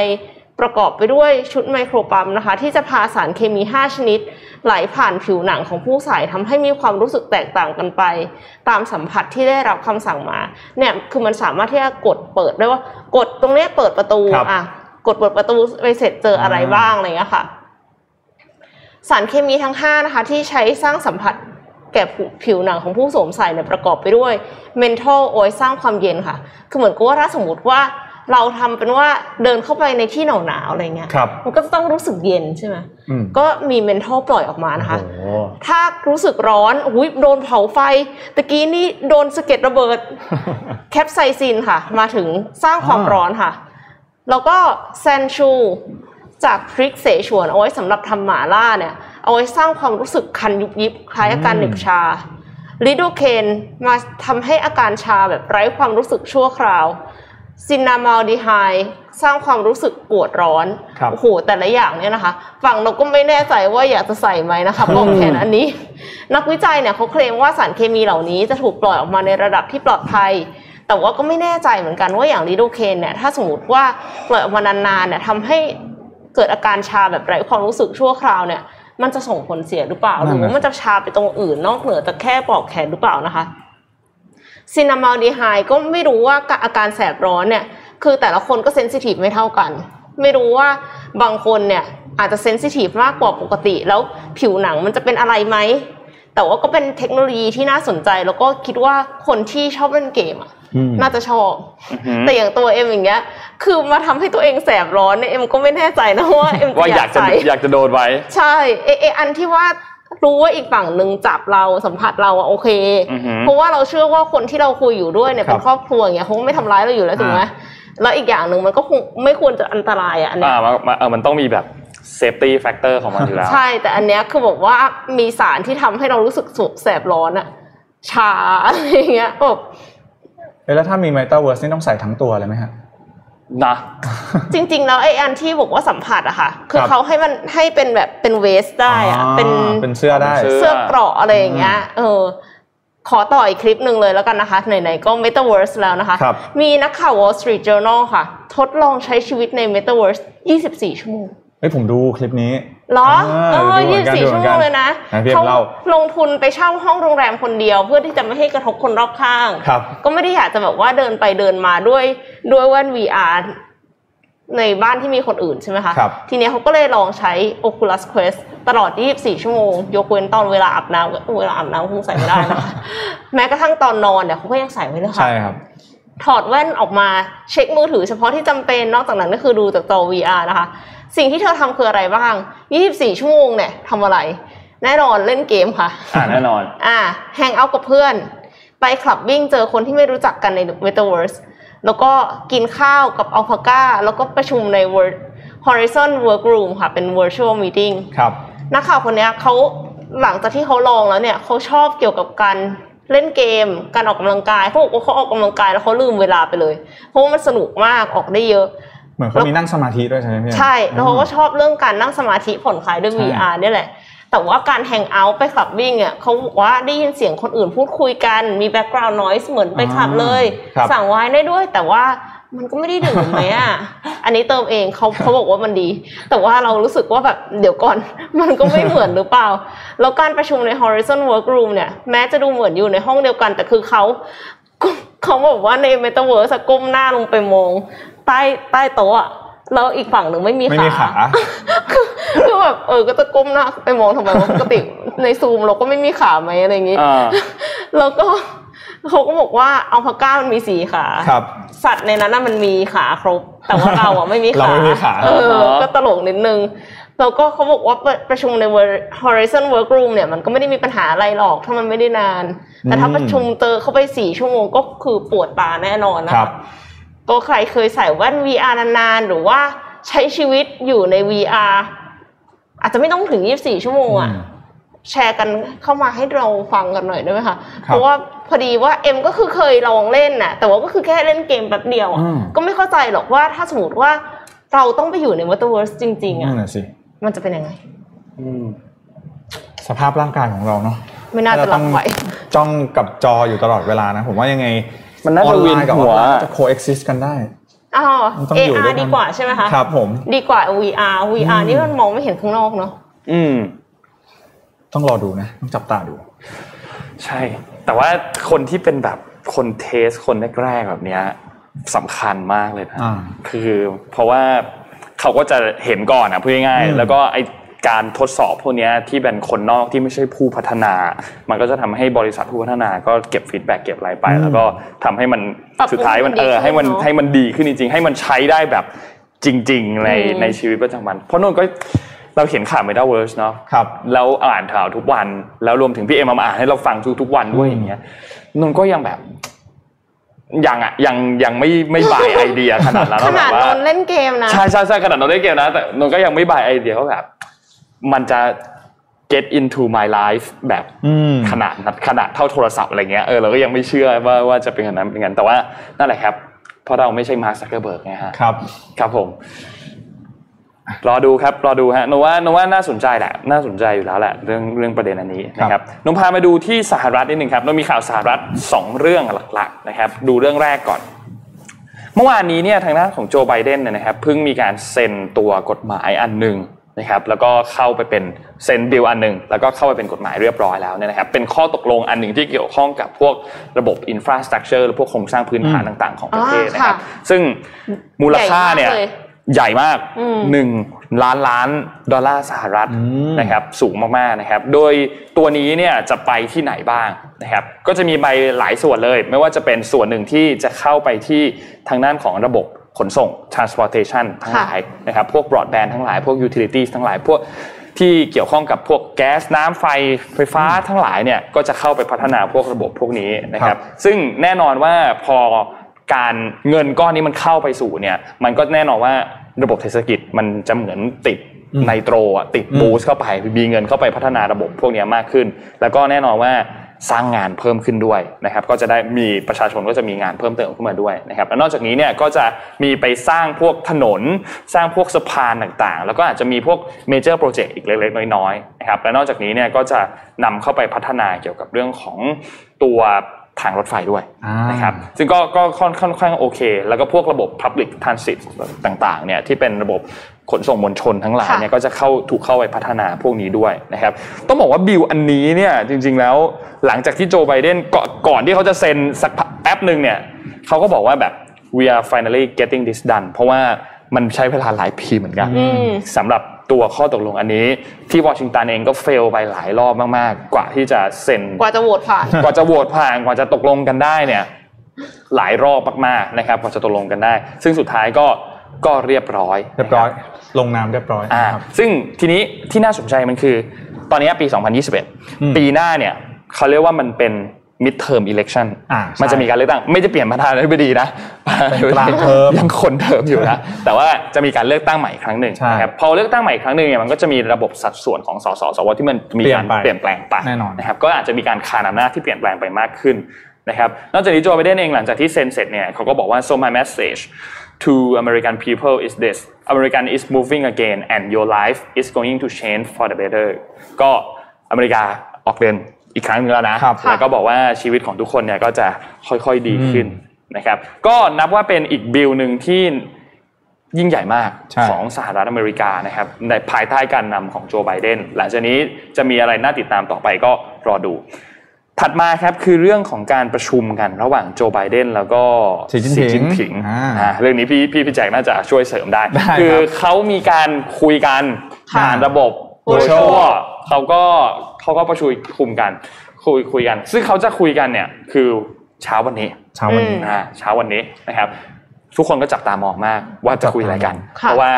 ช่วงหลังๆเนี่ยเขาทะเลาะกันเยอะเหลือเกินใช่ทะเลาะกันเยอะเหลือเกินเยทะอะเลาะมากทะเลาะกันแบบไม่ได้แอบแอบๆนะอืมทะเลาะกันชัดเจนเปิดเผยเลยทะเลาะกันแบบเปิดเผยเลย แล้วก็ต้องบอกว่าก่อนหน้านี้เนี่ยเขาเคยทะเลาะกันเรื่องเทรดวอร์นะตั้งแต่ครับยุคสมัยของโดนัลด์ทรัมป์แล้วอืม พอมายุคโควิด ก็ทะเลาะกันเรื่องต้นต่อโควิดอีกใช่อืมพอมาตอนนี้ทะเลาะกันเรื่องอะไรไต้หวันอ่าเพราะฉะนั้นการประชุมรอบนี้เนี่ยเป็นช่วงที่ความสัมพันธ์ของจีนและก็สหรัฐเนี่ยตึงเครียดมากนะคครัรับบโดยเฉพาะอย่างยิ่งประเด็นไต้หวันเนี่ยที่เราบอกไปเมื่อกี้นะครับทางด้านของหนังสือพิมพ์ China Daily ครับซึ่งเป็นหนังสือพิมพ์ทางการของจีนเนี่ยเขาก็บอกว่าแน่นอนว่ารอบนี้สีจิ้นผิงต้องพูดคุยกับสหรัฐเรื่องประเด็นไต้หวันแน่นอนใช่และคงมีคำพูดอะไรบางอย่างที่บอกว่า คุณถอยเถอะเรื่องประเด็นอืมไต้หวันบอกให้อืมสหรัฐถอยแน่นอนนะครับแล้วก็มีแนวโน้มว่าเรื่องนี้น่าจะน่าจะสนใจน่าน่าจะเป็นประเด็น big issue ที่สุดแล้วสำหรับใช่การประชุม virtual ในครั้งนี้ครับนะครับเพราะว่าในอนาคตก็อาจจะมีการรวมชาติกันไหมอ่าสำหรับไต้หวันกับทางด้านของจีนแผ่นดินใหญ่เนี่ยนะครับแล้วก็อาจจะมีประเด็นอื่น ๆ ที่มาพูดคุยกันไม่ว่าเรื่องของความสัมพันธ์ต่าง ๆ ที่อืมเป็นประเด็นอยู่เนี่ยนะครับ ก็ แต่น่าจับตามองที่สุดไม่มีอะไรน่าจับตามองเท่าไต้หวันละใช่คือคือต้องเข้าใจว่ามันเป็นความเสี่ยงเรื่องของ military confrontation หรือว่าการปะทะกันทางการทหารอ่าค่ะใช่ซึ่งเรื่องนี้มันเป็นเรื่องที่ค่อนข้างซีเรียสมากๆ มันเป็นอืมเรื่องของความมั่นคงเนาะแล้วก็คิดดูว่ายักษ์ใหญ่สองประเทศถ้าถ้าเป็น military confrontation กันจริง ๆ เนี่ยมันอาจจะนำไปสู่สงครามโลกครั้งที่ 3 หรือเปล่า อันนี้ค่ะเราพูดกันแบบว่าทุก possibility อ่านะครับเพราะฉะนั้นแล้วการพูดคุยในครั้งนี้เนี่ย ก็เลยเชื่อว่าเรื่องราวของไต้หวันเนี่ยน่าจับตามองเป็นอย่างมาก แล้วก็ต้องอย่าอืมลืมว่าจีนเนี่ยจีนไม่ได้มองไต้หวันเป็นประเทศอื่นนะครับจีนมองไต้หวันเป็นเป็นหนึ่ส่งวนหนึ่งจังหวัดของเขาของจีนอ่าใช่เพราะฉะนั้นแล้วจีนเขาก็จะรู้สึกว่าเรื่องนี้เนี่ยมันเป็นเรื่องที่เรื่องภายในครอบครัวใช่ทำไมมายุ่งกับเรื่องภายในครอบทำคไมรัวต้องมาฉันยุ่งด้วยนะครับในนะส่วนไต้หวันก็ต้องวิ่งเต้นหาให้คนมาช่วยอ่านนะเพราะว่าลำพังเองก็อาจจะไม่สามารถต้านทานอำนาจของจีนได้นั่นเองนะครับครับ ทีนี้นอกจากประเด็นเรื่องของไต้หวันเนี่ยเขาคาดว่าก็คงมีการพูดคุยกันเรื่องความสัมพันธ์เรื่องของไซเบอร์อืมแล้วก็ค่ะเรื่องผลประโยชน์ต่างๆนะครับรวมถึงเรื่องของการค้าด้วย แล้วก็สุดท้ายก็คือเรื่องของนิวเคลียร์ครับนะครับน่าจะมีการพูดคุยกัน ประมาณนี้อวกาศไม่พูดเหรอคะเอากะเทคโนโลยีอวกาศโอ้โหไม่รู้ว่าตอนนี้อากาศเขาจะคุยกันป่ะนี่จริงๆแล้วใน COP 26เขาเพิ่งจับมือกันนะอ่าเขาเพิ่งจับมือกันเกี่ยวกับเรื่องดีลสิ่งแวดล้อมนะค่ะไม่รู้ว่าหลังจากที่ประชุมกันรอบนี้จะมีการจับมือกันเรื่องอะไรหรือเปล่าครับก็ก็หวังว่าหวังว่าจะไม่มีจับกับงัดข้อไม่เหมือนกันนะไม่ไม่ไม่เหมือนกัจันบจับจับจับอันนี้อันนี้ใช่ไหมในรูปนี้งัดข้อหรือจับมือฮะอะจับมืออะจับมือจับมือจับมือจับมือโอเคก็ต้องรอดูครับว่าสุดท้ายแล้วจะมีดีลอะไรโผล่มาหรือเปล่านะครับค่ะคิดว่าช่วงอาจจะช่วงเย็นของวันนี้ สำนักข่าวหลายๆสำนักข่าวน่าจะตีอืมทีมข่าวกันออกมาแล้ว น่าจะน่าจะได้ได้ยินแล้วล่ะว่าทำเนียบขาวกับปักกิ่งว่าจะไงแถลงบ้างว่าไงกันบ้างนะครับพรุ่งนี้เช้าหรือไม่ก็เย็นวันนี้แหละอืมที่เป็นพี่แจ็คมารายงานข่าวให้พวกเราทุกคนฟังคเนี่รัยบเราน่าจะเห็นประเด็นข่าวเรื่องนี้กันแล้วได้ครับนะครับก็อยากให้จับตามองกันอย่างใกล้ชิดครับจริงๆวันนี้มีหลายเรื่องเหมือนกันนะที่ต้องจับตามองนเดี๋ยอวกนจากนท์เดี๋ยวนนท์มีเรื่องอะมาเล่าด้วยใช่ไหมอ่าใช่ใช่ใช่เดี๋ยวมีเรื่องมาเล่าด้วย เดี๋ยวขั้นข่าวสักข่าวหนึ่งก่อนก็ได้แล้วเดี๋ยวได้เราครับเข้าต่อ ก็เดี๋ยวไปดู Apple Business Essential สักนิดหนึ่งนะฮะ เป็นสิ่งที่ Apple เองเนี่ยเปิดตัวออกมานะครับ ก็คือเรื่องของบริการ subscription นะครับ ที่เกี่ยวข้องกับการทำธุรกิจนั่นเองก็มีชื่อว่า Apple Business Essential Subscription Support นั่นเองนะครับ ซึ่งผลิตภัณฑ์ตัวนี้เนี่ยถือว่าเป็นผลิตภัณฑ์ตัวใหม่ของ Apple นะครับนี่ตามคลิปเลยนะครับใครที่ตอนนี้เนี่ย Apple บอกว่าผลิตภัณฑ์ตัวนี้เนี่ย Apple Business Essential เนี่ยจะเหมาะกับ บริษัทขนาดเล็กเนาะก็ตัว subscription ตัวนี้เนี่ยจะเข้ามาเป็นในลักษณะของ IT management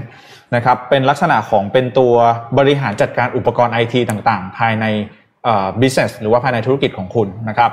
แต่ว่าจะต้องเป็น Apple device นะจะต้องเป็นบริษัทที่ใช้อุปกรณ์ของ Apple ในการดำเนินธุรกิจนั่นเองนะครับ ซึ่งหลักๆแล้วเนี่ยนะฮะก็อย่างที่บอกไปเนี่ย Apple จะบอกว่า บริการของ Apple Business Essential เนี่ยก็จะเกี่ยวข้องกับหนึ่งเลยคือเรื่องของการเซตอัพนะครับถ้าหากว่าเรามีอุปกรณ์ Apple device นะครับหลาย ๆ ตัว MacBook แท็บเล็ตนะครับ iPad iPhone ต่าง ๆ ที่ใช้ในการทำธุรกิจเนี่ยเราก็สามารถ subscribe ไปที่ Apple Business Essential ได้นะครับจ่ายค่า subscription เนี่ยรายเดือนนะครับ setup ก็ setup คืออะไรนะครับก็คือว่าสมมติมันจะมีฟังก์ชันต่าง ๆ มากมายเลยแต่ผมอธิบายง่าย ๆ อย่างนี้แล้วกันก็คือว่า มันจะมีอนุญาตให้เราเนี่ยสามารถเซตอัพสำหรับอุปกรณ์ Apple เครื่องต่างๆ ได้ อย่างเช่นสมมุติว่าเราใช้แอปพลิเคชัน 10 ตัวนี้ในการทำธุรกิจนะครับ เราก็สามารถเปิดแล้วก็ setup ขึ้นมา หลังจากนั้นเนี่ยพอเรารับพนักงานใหม่เข้ามานะครับ พนักงานใหม่ก็ไม่ต้องทำอะไรเลย เอาอุปกรณ์ Apple ไปนะครับ login เข้าสู่ Apple Work ID นะครับ หลังจากนั้นเนี่ยแอปพลิเคชันทั้งหมดก็จะมาอยู่บน Apple device ตัวนั้นเลยนะครับอันนี้เป็นอย่างแรกนะครับเรื่องของการ setup ต่างๆนะครับต่อมาเลยก็คือเรื่องของการ backup นะครับค่ะถ้าหากว่าซื้อ subscription ไปแล้วเนี่ยอุปกรณ์ Apple แต่ละเครื่องนะครับก็จะต้องมีการแบ็กอัพข้อมูลถูกต้องไหมฮะอาจจะไปแน่นอนรับออเดอร์มาไปซื้อของมาต่างๆเนี่ยก็จะมีบริการ iCloud ด้วยนะครับค่ะก็จะมีความจุขนาดต่างๆนะ200กิกะไบต์2เทราไบต์ต่างๆนะครับ ต่อมาเลยก็คือเรื่องของ security เนาะเพราะว่าจริงๆแล้ว Apple เองก็ขึ้นชื่อเรื่องของความเป็นส่วนตัวความปลอดภัยอยู่แล้วนะครับ ก็นี่ถือว่าเป็นฟังก์ชันที่ Apple Business Essential เนี่ยเขาเนำเสนอมากๆนะครับ สุดท้ายก็คือเรื่องของ repair and care นะครับ มี call line นะครับ 24/7 ก็คือเป็นการสามารถที่จะโทรปรึกษาหา call center ได้ตลอดเวลาเรื่องของการ maintenance อุปกรณ์ต่างๆนะครับ แล้วก็ในอนาคตนะครับอาจจะมีการทำ on site repair ก็คือการซ่อมแบบ on site นั่นเองนะฮะตอนนี้เปิดให้บริการแบบเป็นเบต้าแล้วค่ะนะครับคาดว่าจะมีการเปิดให้บริการอย่างเต็มรูปแบบในช่วงไตรมาสที่ 2 ปีหน้าไม่แน่ใจเหมือนกันว่าเมืองไทยเนี่ยจะมีให้บริการในรูปแบบไหนอืมนะครับแต่ว่าในปัจจุบันนี้เนี่ยเริ่มที่จะเปิดให้บริการในเอ่อสหรัฐแล้วนะครับในแบบ beta นะครับเหมือนใครเป็นที่ IT สนใจของ Dex ใช่ครับเป็นไอทีนะคือไม่ใช่ว่าเป็นการเงินเป็นแอปการเงินเลยนะก็คือเหมือนกับว่า สมมติว่าเรามีอย่าง Mission To The Moon เนี่ยมีแอปพลิเคชัน Lark ใช่ไหมพอมีพนักงานใหม่เข้ามาเนี่ยก็ไม่ต้องไปบอกแล้วว่า พี่เอ็มไปโหลด Lark มานะ ไม่แต่ว่าอืมอันนั้นมันแค่แอปเดียวไงใช่อัเนี้ยฮะคือเหมือนกับว่าถ้าสมมติว่ามีแบบ 20 แอปพลิเคถูกต้ชัอนงน่ะมันจะใช่ยุ่งยากลำบากมากแล้วถ้าสมมติว่ามี device หลายๆ device ถ้าพนักงานมาถึงปั๊บเขาก็จะได้เอ่อ macbook ได้แท็บเล็ตได้ iPhone เอ้ยนี่มันบริษัทไหนกันอยากจะไปสมัครบ้างแล้วนะคะ ก็คือถ้าสมมติว่าเขาได้หลาย device แล้วทุก device เนี่ยจะต้องลงแอป แบบเดียวกันใช่ยี่ถูสิบกต้อง แอปอย่างเงี้ยโอ้โหทีเนี้ยมันยุ่งยากแล้วถ้าเป็นบริษัทปกติเขาก็จะมี อะเอาคอมไปที่ไอทีนะคะ อ่า อะไอทีก็จะเซตให้ ใช่ หรือไม่ก็คือไอทีก็จะมาเซตให้ที่โต๊ะใช่ไหมอันเนี้ยก็คือเราไม่ต้องจ้างพนักงานครับ เหล่านี้แล้ว ใช่ เพราะว่า Apple อะเขารองรับไว้แล้ว ถูกต้อง คือแล้วก็แต่ราคา ราคาเนี่ยประมาณถ้าจำไม่ผิดนะ เดี๋ยวขออนุญาตเปิดดูแป๊บหนึ่งนะฮะกำลังคิดอยู่ว่าจ้างจ้าง IT support อาจจะดีกว่า ราคาก็จ่ายเป็นรายเดือนนะ ผมก็ไม่แน่ใจเหมือนกันว่าถ้าเกิดสมมุติว่าเราใช้เป็นแบบรายเดือนอย่างเงี้ย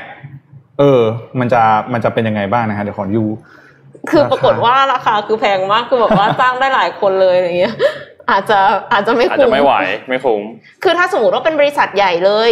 อะใช่ที่ที่แจ็คบอกว่ามันอืมรองรับบริษัทเล็กเพราะว่าใช่ถ้าเป็นบริษัทใหญ่เลยเนี่ยครับจ้างพนักงานมาก็คุ้มใช่ไหมคะแต่ว่าอันนี้คือถ้าสมมติว่าเป็นบริษัทที่ไม่กี่คน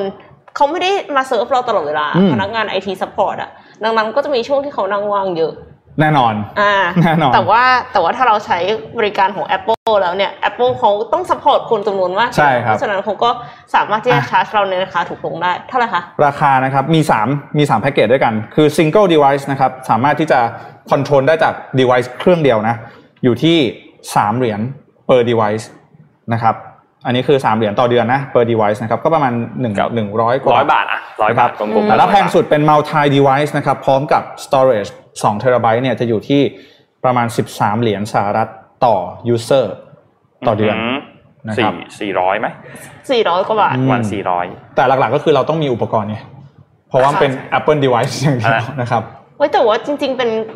คิดว่าเป็น business model ที่ฉลาดของ Apple ใช่เพราะว่าใช่คือส่งเสริมให้คนใช้ Apple มากขึ้น บางคนกลัวมันไม่ compatible บางคนกลัวกลัวไม่ใช้ไม่เป็นชินอ่าอ่าอันเนี้ยเขาก็มาปิดแก็บตรงนี้ด้วย แล้วคก็รับมี recurring revenue ครับคือไม่ใช่แค่ว่าซื้อขายกันไปแล้วจบอะค่ะถูกต้องมันเหมือนกับว่าที่ซื้อเครื่องปริ้นได้ในราคาถูกแต่ขายหมึกปริ้นในราคาแพงอะอ่าใช่เอออันเนี้ยก็คือคล้ายๆกัน ครับ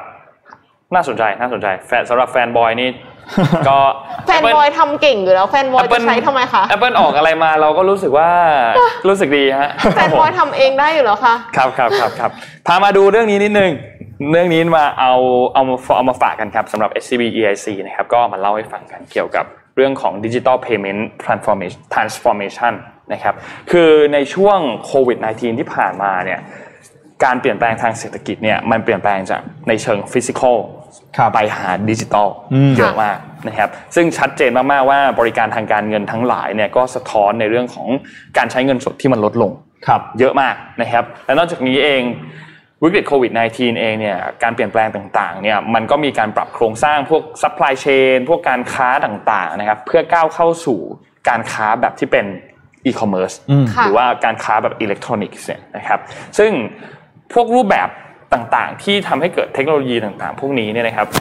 การที่จะทำให้ประสิทธิภาพทางเทคโนโลยีมันสูงที่สุดเนี่ย พวกรูปแบบเดิมๆต่างๆเนี่ยมันไม่สามารถที่จะตอบสนองต่อความต้องการที่มันเปลี่ยนแปลงไปได้ เพราะฉะนั้นเราจะพูดถึง 3 เรื่องวันนี้ เรื่องแรกคือเรื่องของวิธีการชำระเงินในปัจจุบัน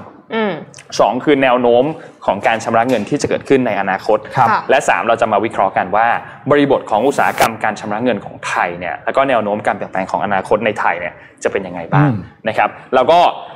บทความนี้เนี่ยจะทำให้ผู้ประกอบการต่างๆ รวมถึงผู้บริโภคเองด้วยเนี่ยก็จะได้เห็นแนวโน้มเห็นทิศทางต่างๆ ว่าในการชำระเงินในอุตสาหกรรมนี้เนี่ย ในอนาคตของไทยจะเป็นอย่างไรครับนะครับเราพูดถึงเรื่องของวิธีการชำระเงินของโลกก่อนว่าในปัจจุบันนี้มันเปลี่ยนแปลงไปยังไงบ้างอืมนะครับมันมีรายงานอันหนึ่งของ FIS1 นะครับเขาเป็นบริษัทด้านผลิตภัณฑ์ทางบริการทางการเงินของสหรัฐเนี่ยเขาบอกว่าการชำระเงินที่เรานิยมกันทั่วโลกเนี่ยโดยเฉพาะการซื้อขายแบบอีคอมเมิร์ซเนี่ยนะครับแล้วก็ณจุดขายที่มีลักษณะที่เป็นแบบ POS เลย ก็คือเป็น physical อืมนะครับพวกร้านค้าต่างๆพูดง่ายๆคือแคชเชียร์นั่นแหละโอเคอะ ซึ่งอันดับ 3 อันดับแรกในปี 2020 เนี่ยอันดับหนึ่งคือ e-wallet อืมสองคือ credit card ค่ะสามคือเดบิตการ์ดอืมนะครับครับส่วนเงินสดเองเนี่ยก็ยังมีความสำคัญในแบบระบบ POS เหมือนกัน เพราะว่าเป็นวิธีการชำระเงินที่ได้รับความนิยมเป็นอันดับที่4นะครับมีส่วนแบ่งคือ 20.5%นะครับของมูลค่าการชำระเงินณแคชเชียร์ทั้งหมดนะครับแต่อะไรก็ตามมูลค่าดังกล่าวเนี่ยหดตัวลงประมาณ 1 ใน 3 ถ้าเทียบกับในปี 2019 ตอนนั้นอยู่ 32%อ่าคน ถัดมาเหลือ 20ไม่กล้าไม่กล้ารับแบงค์รับอ่าเหใช่รียญเนาะก็ใช้ก็ใช้กันน้อยลง เพราะฉะนั้นสังคมไร้เงินสดก็เริ่มเข้ามาแทนที่ค่ะณจุดตงนี้ไม่ใช่ไร้เงินเนาะไม่ไม่ใช่ไร้เงินไร้เงินสดเฉยๆไร้เงินสดเฉยๆไร้เงินสดเฉยๆทีนี้แนวโน้มในการชำระเงินในอนาคตเป็นยังไงบ้าง การใช้เงินสดเนี่ยณจุดที่เป็นแคชเชียร์เนี่ยอย่างที่เราเห็นว่ามันมีแนวโน้มที่จะลดลงอย่างต่อเนื่องนะครับแล้วก็คาดว่าน่าจะลดลงเกินครึ่งหนึ่งของปัจจุบันในอีก 3 ปีข้างหน้าด้วย นะครับคนก็จะเปลี่ยนแปลงไปใช้วิธีการเอ่อระบบสัมผัส ใช้ปะบัตรไปแตะแค่นั้นค่ะหรือว่าใช้ e-wallet ต่างๆเนี่ยมากขึ้น เขามีการประเมินกันว่าโควิด -19 เนี่ยเร่งให้การใช้เงินสดในปี 2020 เนี่ยลดลงอืมกว่าที่คาดการไว้ถึง 3 ปี เขาคาดการณ์กันว่าในปี 2024 เนี่ยมูลค่าการชำระเงินด้วยเงินสดเนี่ยนะครับจากแคชเชียร์เนี่ยจะลดลงเหลือเพียงแค่ 12.7%เท่านั้น เมื่อกี้เราบอกว่าเท่าไหร่20.5 เหลือลงแค่ 12.7%เท่านั้น อันนี้คือภาพที่เราเห็นเลยแคชอันทีสี่4 จากข้างล่างเนี่ยครับสีม่วงเนี่ยคือล่าสุดค่ะสีส้มคือตัวเลขที่เขาอนาคตคาดการณ์ไว้อืมนะครับแล้วก็ที่เพิ่มขึ้นอย่างชัดเจนคือตัว e-wallet ด้านบนเห็นไหมครับสีส้มเนี่ยเพิ่มขึ้นอย่างชัดเจนเลยไปเป็นประมาณ 33%อืมปัจจุบันเนี่ยอยู่ที่ประมาณ 25.7%ซึ่งก็เยอะที่สุดอยู่แล้วนะอืมจะเยอะไปกว่านั้นอีก นะครับนอกจากนี้ครับการชำระเงินแบบ contactless payment เนี่ยนะครับก็จะเข้ามามีบทบาทมากขึ้นในการใช้จ่ายแบบ POS เพราะว่าแน่นอนมันลดการแพร่กระจายของเชื้อนะครับพวก QR code ต่างๆ พวกนี้เนี่ยแทบจะมีทุกร้านแล้วเนาะใช่ค่ะไม่ว่าร้านที่จะเป็นแบบร้านในห้าง ร้านในตลาดก็ร้านมีข้างแล้วทางร้านในตลาดใช่ทุกที่มี QR code ครับนะครับแทบจะครบแล้วแหละหรือว่าซึ่งก็ร้านกาแฟเทสของเราก็มีนะครับถูกถูกต้องครับ ถ้าซื้อก็ซื้อได้นะฮะ ทีนี้พวกจากข้อมูลของบริษัทบัตรเครดิต Mastercard เนี่ยเขาพบว่าในไตรมาสแรกของปี 2020เนยนะครับ การทำธุรกรรมแบบ contactless payment เนี่ยบนบัตร Mastercard ทั่วโลกเนี่ยโตขึ้น 40%อันนี้เป็นข้อมูลแบบ year on year นะครับ แล้วก็คาดว่าเปลี่ยนแปลงพฤติกรรมของการพวกโควิด -19 เนี่ยก็น่าจะขับเคลื่อน contactless payment เนี่ยให้ขยายตัวอย่างต่อเนื่องด้วยนะครับสามครับคือเรื่องของ e-wallet ครับ e-wallet เนี่ยแน่นอนว่ายังคงเป็นวิธีการชำระเงินที่เป็น เรื่องหลักเลยของ e-commerce นะครับแล้วก็มีแนวโน้มที่จะเป็นวิธีการที่จะทำให้มีเขาเรียกว่าน่าจะมีสัดส่วนเกินครึ่งของมูลค่าทั้งหมดด้วยนะครับจากรายงานเนี่ยเขาพบว่า e-wallet เนี่ยถือเป็นวิธีการหลักในการชำระเงิน e-commerce เนี่ยเขาคิดเป็นเปอร์เซ็นต์เนี่ยคือ 44.5%ของมูลค่าการชำระเงินทั้งหมด แล้วก็คาดว่า ในปี 2024 น่าจะอยู่ที่ 51.7%แล้วก็น่าจะโตขึ้นเรื่อยๆเรื่อยๆด้วยนะครับแล้วก็วิธีอื่นๆก็น่าจะลดน้อยลง การโอนเงินผ่านบัญชีธนาคาร บัตรเครดิตเงินสดลดลงเรื่อยๆนะครับคริปโตเคอเรนซีครับเติบโตได้ค่อนข้างดีนะครับแล้วก็คาดว่าน่าจะเติบโตอย่างต่อเนื่องนะครับทั้งใน real แล้วก็ในดิจิ t a ลอีโคโนมีนะครับในช่วงที่ผ่านมาคริปโตเคอเรนซีได้รับความสนใจมากๆจากนักลงทุนนะครับแล้วก็โตขึ้น เยอะด้วยนะครับสำหรับตัวคริปโตเคอเรนซีนะครับแล้วก็นอกจากนี้เนี่ยธนาคารยักษ์ใหญ่ต่างๆ เองก็เริ่มเข้าลงทุนกันในคริปโตเคอเรนซีอ่าด้วยนะครับใช่เพราะฉะนั้นอันนี้ก็เองก็เป็นจุดสำคัญมากๆ แล้วก็ขนาดตลาดของคริปโตเคอเรนซีเนี่ยก็จะเติบโตขึ้นเรื่อยๆด้วยนะครับนอกจากนี้ครับความนิยมของบริการทางการเงินรูปแบบใหม่ต่างๆ ไม่ว่าจะเป็นแบบ buy now pay later อืมเห็นเยอะมากในพวกแบบ marketplace ทั้งหลายค่ะนะครับก็เริ่มมีบริการอย่างนี้เนี่ย เพิ่มเติมขึ้นมามากขึ้นนะครับเพราะว่าสามารถตอบสนองต่ออุปสงค์ภายใต้ความสามารถการใช้จ่ายที่มีอยู่อย่างจำกัดได้อืมนะครับ แต่เรามาระวังกันดีๆนะค่ะ buy now pay later นี่ระวังดีๆนะใช่ไม่ต่างอะไรกับการผ่อนนะครับแล้วก็เหมือนบัตรเครดิตนั่นแหละอืมคุณต้องจ่ายเขานะ เพราะว่ามันก็คือการที่คุณติดหนี้นั่นแหละเป็นหนี้อืมอ่ามันก็ก็ก็ใช้กันอย่างระมัดระวังครับอย่าเกินตัวมากนะครับอย่าเกินตัวเลยจะดีที่สุดนะครับ นอกจากนี้ครับ ประเด็นสุดท้ายครับคืออุตสาหกรรมการชำระเงินของไทยจะเป็นอย่างไรในปัจจุบันนะครับ ประเทศไทยเนี่ยให้ทายดีกว่าฮะอันหลักๆ ของการชำระเงินที่แคชเชียร์ยังเป็นอะไรอยู่ครับ ยังเป็น QR code ค่ะอืมจากแบงก์อือหือเป๋าตังค์เงินสดครับ เงินสดอืมหกสิบสองเปอร์เซ็นต์อืมยังเป็นเงินสดอยู่นะครับ แล้วก็บน e-commerce เนี่ยส่วนใหญ่จะเป็นในรูปแบบของการโอนเงิน ผ่านบัญชีธนาคารอ่าคือ bank transfer อยู่ที่ 31%ครับนะครับแล้วก็แต่มันก็โตขึ้นแหละค่ะในเรื่องของการชำระเงินแบบอิเล็กทรอนิกส์เนี่ยมันก็ค่อยๆ โตขึ้นเรื่อยๆนะครับไม่ว่าจะเป็นพวกอินเทอร์เน็ต mobile banking ต่างๆเนี่ยก็โตขึ้นเรื่อยๆรวมถึงเรื่องของพวกพร้อมเพย์ต่างๆ พวกนโยบายจากภาครัฐครับต่างๆเนี่ยแอปเป๋าตังอะไรทั้งหลายพวกที่เป็นเขาเรียกว่าอะไรนะอืม e-wallet ของภาครัฐเนี่ยก็ค่อยๆโตขึ้นเรื่อยๆเขาเรียกว่าอะไร G wallet ใช่ไหม G wallet G wallet G wallet อ่าแล้วก็นอกจากนี้เองต่อเนื่องเนาะใช่ถึงแม้ว่ายังแตกต่างจาก landscape ของ เทรนด์กระแสโลกอยู่ใช่ไหมอ่าในเมืองไทยคือเราก็ต่างกับเขาค่อนข้างเยอะนะอืมจากการที่เงินสดยังอยู่ที่ 62%เนี่ยแต่อย่างไรก็ตามพวกมาตรการโควิดต่างๆเนี่ยอ่ามัมันมันก็ทำให้ e-payment เนี่ยเข้ามามีบทบาทของการชำระเงินในไทยจริงมากขึ้นครับครับมีหลายร้านทำไม่รับเงินสดอืมอ่าใช่ใช่ก็ต้อใช่งเลือกอะค่ะว่าจะสแกนหรือว่าจะจ่ายบัตรเครดิตถูหกรือต้องหรือครัถ้าบไม่มีให้บริการเนี่ยก็ส่งผลต่อความเชื่อมั่นของผู้บริโภคเหมือนกันนะอืมบางทีถ้าเกิดไม่มี QR code ให้บริการแล้วก็รู้สึกว่าอ่าเอ๊ะใช่ จะใช้บริการดีไหมร้านนี้อืมอะไรอย่างเงี้ยครับครับ ทีนี้ในอนาคตอุตสาหกรรมการชำระเงินของไทยเนี่ยจะเป็นอย่างไรบ้าง เขาก็มีการคาดการณ์กันนะครับว่าในอนาคตก็น่าจะเปลี่ยนแปลงไปสอดคล้องกับเทรนด์ของโลกอืมนะครับการพัฒนาพวกโครงสร้างพื้นฐานต่างๆของเทคโนโลยีต่างๆเนี่ยก็จะค่อยๆแข็งแกร่งขึ้น ค่อยๆดีขึ้นเรื่อยๆ e-payment ต่างๆ ก็จะ real time มากขึ้นเรื่อยๆนะครับเขามีข้อมูลอันหนึงจากรายงานของ ACI Worldwide เนี่ยนะครับเขาพบว่าไทยมีมูลค่าการชำระเงินผ่าน e-payment แบบ real time เนี่ยสูงที่สุดเป็นอันดับ 4 ของโลก คือคือเงินอ่าสดยังเยอะสุดอยู่แต่ว่า e-payment เป็นอันดับสี่อันนี้เป็น e-payment แบบ real time นะอืมอ่ามันคือคนละคนละมันจะไม่ใช่คนละไม่ใช่ตัวเดียวกันแบบชัดเจนมันคนละเป็นคนละอันกัน แต่ว่ามันก็สูงขึ้นเป็นรองจากอินเดีย เป็นรองจากจีน แล้วก็เป็นรองจากเกาหลีใต้ครับส่วนแล้วก็อันดับ5เนี่ยคือสหราชอาณาจักรนะครับอืมสูงกว่าสหราชอาณาจักรเกือบเท่าตัวเหมือนกัน นะครับนอกจากนี้เองผู้นโยบายสนับสนุนต่างๆ ที่ออกมาจากภาครัฐ ไม่ว่าจะเป็นทางด้านของกระทรวงการคลังธนาคารแห่งประเทศไทยต่างๆ ก็มีการออกพรบเรื่องของระบบการชำระเงินในปี 60 ที่ออกมาใหม่ด้วย ก็เอื้อให้นวัตกรรมมันเกิดมากขึ้นนะครับครอบคลุมพวก e-payment สกุลเงินดิจิตอลอะไรต่างๆ มากขึ้นนะครับก็ยกระดับให้สอดคล้องกับมาตรฐานสากลมากขึ้นนะครับและนอกจากนี้เองผู้ประกอบการก็มีความกระตือรือร้นต่อการให้บริการทางการเงินรูปแบบใหม่ ๆ ด้วย คือคน ผู้บริโภคเองก็อยากใช้ใช่เห็นเทรนด์ของโลกเราอยากใช้ เพราะว่าข่าวสารมันเข้ามาจากทุกช่องทางใช่ไหมทางด้านของผู้ประกอบการเองก็ต้องปรับตัวเพื่อให้ผู้บริโภคสามารถที่จะจ่ายเงินเขาได้นั่นแหละในหลายช่องทางนะครับงค่ะก็มีหลายบริษัทที่เริ่มทำพวกนี้แล้วแสนสิริเองก็ทำแล้วนะครับเมเจอร์ซีนีเพล็กซ์เองก็ทำแล้ว นันยางเองก็ทำแล้วนะครับก็ทำพวกเนี้ยกันมากขึ้น เพราะฉะนั้นก็เป็นเทรนด์ของโลกอนาคตคิดว่าหลังจากนี้ไทยเราก็น่าจะค่อยๆ เปลี่ยนไปเรื่อยใช่ๆเราเคยได้ยินอยู่ยุคหนึ่งเมื่อสักห้าหกปีที่แล้วที่ เราพูดกันว่าเวลาไปจีนอะ จีนไม่รับเงินสดอ๋ออืมจำได้ใช่ไหมค่ะหลังจากนั้นคนทั้งโลกก็เริ่มเป็นแบบนั้นมากขึ้นอืมรับเงินสดกันน้อยลง แต่ค่ะว่าโควิด -19 มันเข้ามาเร่งปฏิกิริยานี้ให้เกิดเร็วขึ้นนะครับ ก็ขอบคุณข้อมูลดีๆจาก SCB EIC ครับ น่าสนใจเหมือนมากๆค่ะ ปัจจุบันนี้อะเวลาเราออกจากบ้านใช่ไหมลืมโทรศัพท์เนี่ย เลวร้ายกว่า ลืมกระเป๋าตังค์ไว้ที่บ้านนะใช่ใช่เดี๋ยวนี้นะถูกต้องครับ เห็นด้วยฮะลำบากมากเลยนะถ้าลืลำบากมลืมโทรศัพท์เนี่ยครับครับ ถ้าเงินสดหมดไม่เป็นไรนะคะ ใช้มือถือใช่แต่ว่าถ้ากระเป๋าเอยถ้าไม่ได้เอามืมืออถือถือมามานี่คือจบเลยนะใช่คะเพราะว่ากระเป๋าตังค์เนี่ยตังค์ที่มีอะมันก็จำกัดใช่ครับ อืม สังสังคมไร้เงินอะไรเงี้ยเอาจริงๆว่านนท์นนท์อะเจอปัญหาบ่อยมากเลยเวลานี่หลัง8ปดโมงอะนะชวนคุยเล่นแล้วนะฮะครับ หลัง8ปดคือไม่ใช่คือขึ้นทางด่วนอ๋อเฮ้ยแล้วบางทีเราลืมเติมใช่ Easy ใช่ Pass เหมือนกัน แล้วแล้วแล้วมัเงินไปสดก็ไม่มีไงเงินสดก็ไม่มีไงใช่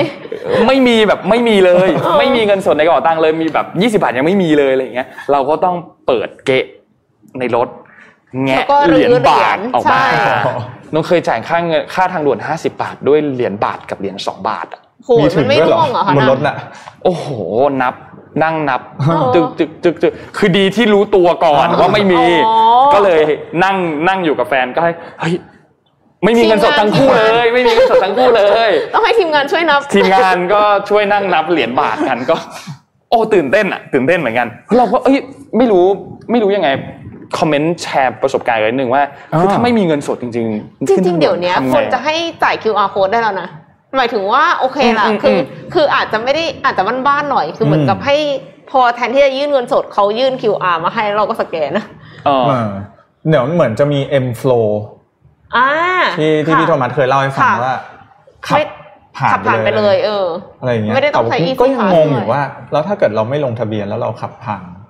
อันนั้นก็มันอาจจะไม่ได้หรือเปล่าอันอันนั้นก็คือต้องรอตำรวจมาจับ มาจับเหรอ ไม่รู้เหมือนกันเออใช่นะครับ ไม่รู้ยังไง ไม่รู้ต้องทำยังไงเหมือนกัน ถ้าถ้าสมมติว่าสุดท้ายเราไม่มีจริงๆเอตออนนั้นนะไม่รู้เหมือนกันไม่รู้เหมือนกันว่าต้องทำยังไงแต่ว่าอยากเครู้ยมาตรการเหมือนกันค่ะเคยเคยไปเคยไปเที่ยวที่อเมริกาอืมแล้วถ้าเกิดไปโกลเด้นเกตโกลเด้นเกตต้องเสียตังค์ใช่ไหมค่ะครับ อันนั้นอะคือเขาส่งบินมาที่บ้านเลยนะอืมอ๋อคือไม่ไม่มีด่านไม่มีอะไรเลย ส่งบินมาที่บ้านเลย แล้วเราก็ต้องไปจ่าย ตามนั้น แต่ทีเนี้ยก็คิดอยู่ว่า เอ๊ะ ถ้ามาใช้กับเมืองไทยเนี่ยมันจะปฏิบัติได้จริงมากน้อยแค่ไหนขนาดใบสั่งอะยังไม่ค่อยไปจ่ายตังค์ยังไม่กันเลค่อยไปใช่หจ่ายกันเลย ก็เลยคิดว่าเอ๊ะถ้าเป็นในกรณีของ M Flow เนี่ยมันมันจะบังคับใช้ได้ได้มากแค่ไหนนะน่าน่าติดตามค่ะ คือน่าจะต้องคิดถึงมาตรการไว้ก่อนนะ เพราะว่ามันคงมีเยอะอะที่คนที่พยายามจะไม่จ่ายอะอืมนั่นน่ะสินะครับ ชอบชอบคอมเมนต์นี้มาก แค่เหรียญคว่ำรถหาเลยค่ะ คว่ำรถเลยเหรอคะชอบชอบชอบชอบชอบชอบไม่ต้องขึ้นได้ไหมคะทางด่วนหนูจะคว่ำรถเลยเหรอคะอืมชอบชอบชอบชอบแหวกปั๊มน้ำมันได้ไหมคะ กด ATM ได้ไหมคะครับ กดกดเงินสดเลยไม่ใช่บัตร SCB ทำได้นะคะ ครับผมถูกต้องฮะ JCB ทำได้ครับ ครับ จริง ๆ จริง ๆ เติม Easy Pass ผ่านเอ่อ ผ่านโทรศัพท์ได้นะใช่ใช่ใช่แต่ว่ามันใช้เวลาคือรู้สึกใช่มันเออมันใช้เคยเวลาเคยทำแล้วเสร็จแล้วบอกว่ามันยังไม่ทันอะใช่มัน sync ไม่ได้สามสิบนาทีอะไรอย่างเงี้ยเออมัน sync มันไม่ real-time อะซึ่งไม่รู้ว่าตอนนี้ทำได้ real-time หรือยังนะแต่โนเคยทำแบบนั้นเหมือนกันแบบว่ารู้ตัวแล้วก็ก่อนจะถึงด่านด่านอยู่ตรงตรงกล้องเนี่ยแล้วก็กดเติมอันนี้ก็ใกล้เกินแล้วก็กดเติมอันนี้ใกล้แล้วพอเติมเสร็จมันก็ขึ้นเติมเรียบร้อยแล้วนะแต่ไปถึงปุ๊บอ้าวยังไม่มีเงิน ก็อ๋อเออก็ต้องถอยก็ต้องก็ต้องถอยฮะเกินเออมีคนบอกว่าเคยเติมผ่าน SCB Easy App ได้เหรอ อ๋อได้ผมไม่แต่ว่ามันน่าจะมันมันเติมได้แหละ เติมได้ มันไม่ real-timeน่าจะต้องรอสักพักหนึ่งใช่แต่ระบบไม่ได้ sync real-time คืออันนี้ไม่ได้ผิดที่ SCB นะ คือทางด้านของคือตัวผิดที่ Easy โนน Pass ไงอะผิดที่โนนเองอะคุณจะต้องเติมก่อนหน้านี้ วางแผนหน่อยสินั่นแหละครับ ถูกต้องครับเอ่อพาไปดูเรื่องที่ต้องจับตามองอีกเรื่องหนึ่งขอพากลับมาไทยนิดเดียว เราพูดถึงเรื่องนี้กันหลายทีแล้ว แต่ก็ ขออีกครั้งหนึ่งก็คือวันนี้เนี่ยจะมีการพิจารณากันเป็นการประชุมร่วมของรัฐสภา ก็คือทั้งสสแล้วก็สวประชุมร่วมกันครับนะครับมีการอภิปรายกันนะครับ เกี่ยวกับประเด็นที่เอ่อทางด้านของกลุ่ม resolution มีการยื่นการแก้ไขรัฐธรรมนูญเข้าไปรวบรวมรายชื่อประชาชนประมาณอืม1 5 0 0 0 0 ชื่อ เพื่อที่จะแก้ไขรัฐธรรมนูญเนี่ยนะครับ ก็ต้องรอดูกันว่าจะมีการอภิปรายกันว่าอย่างไรบ้างนะครับ แต่เมื่อวานนี้เนี่ยทางด้านของ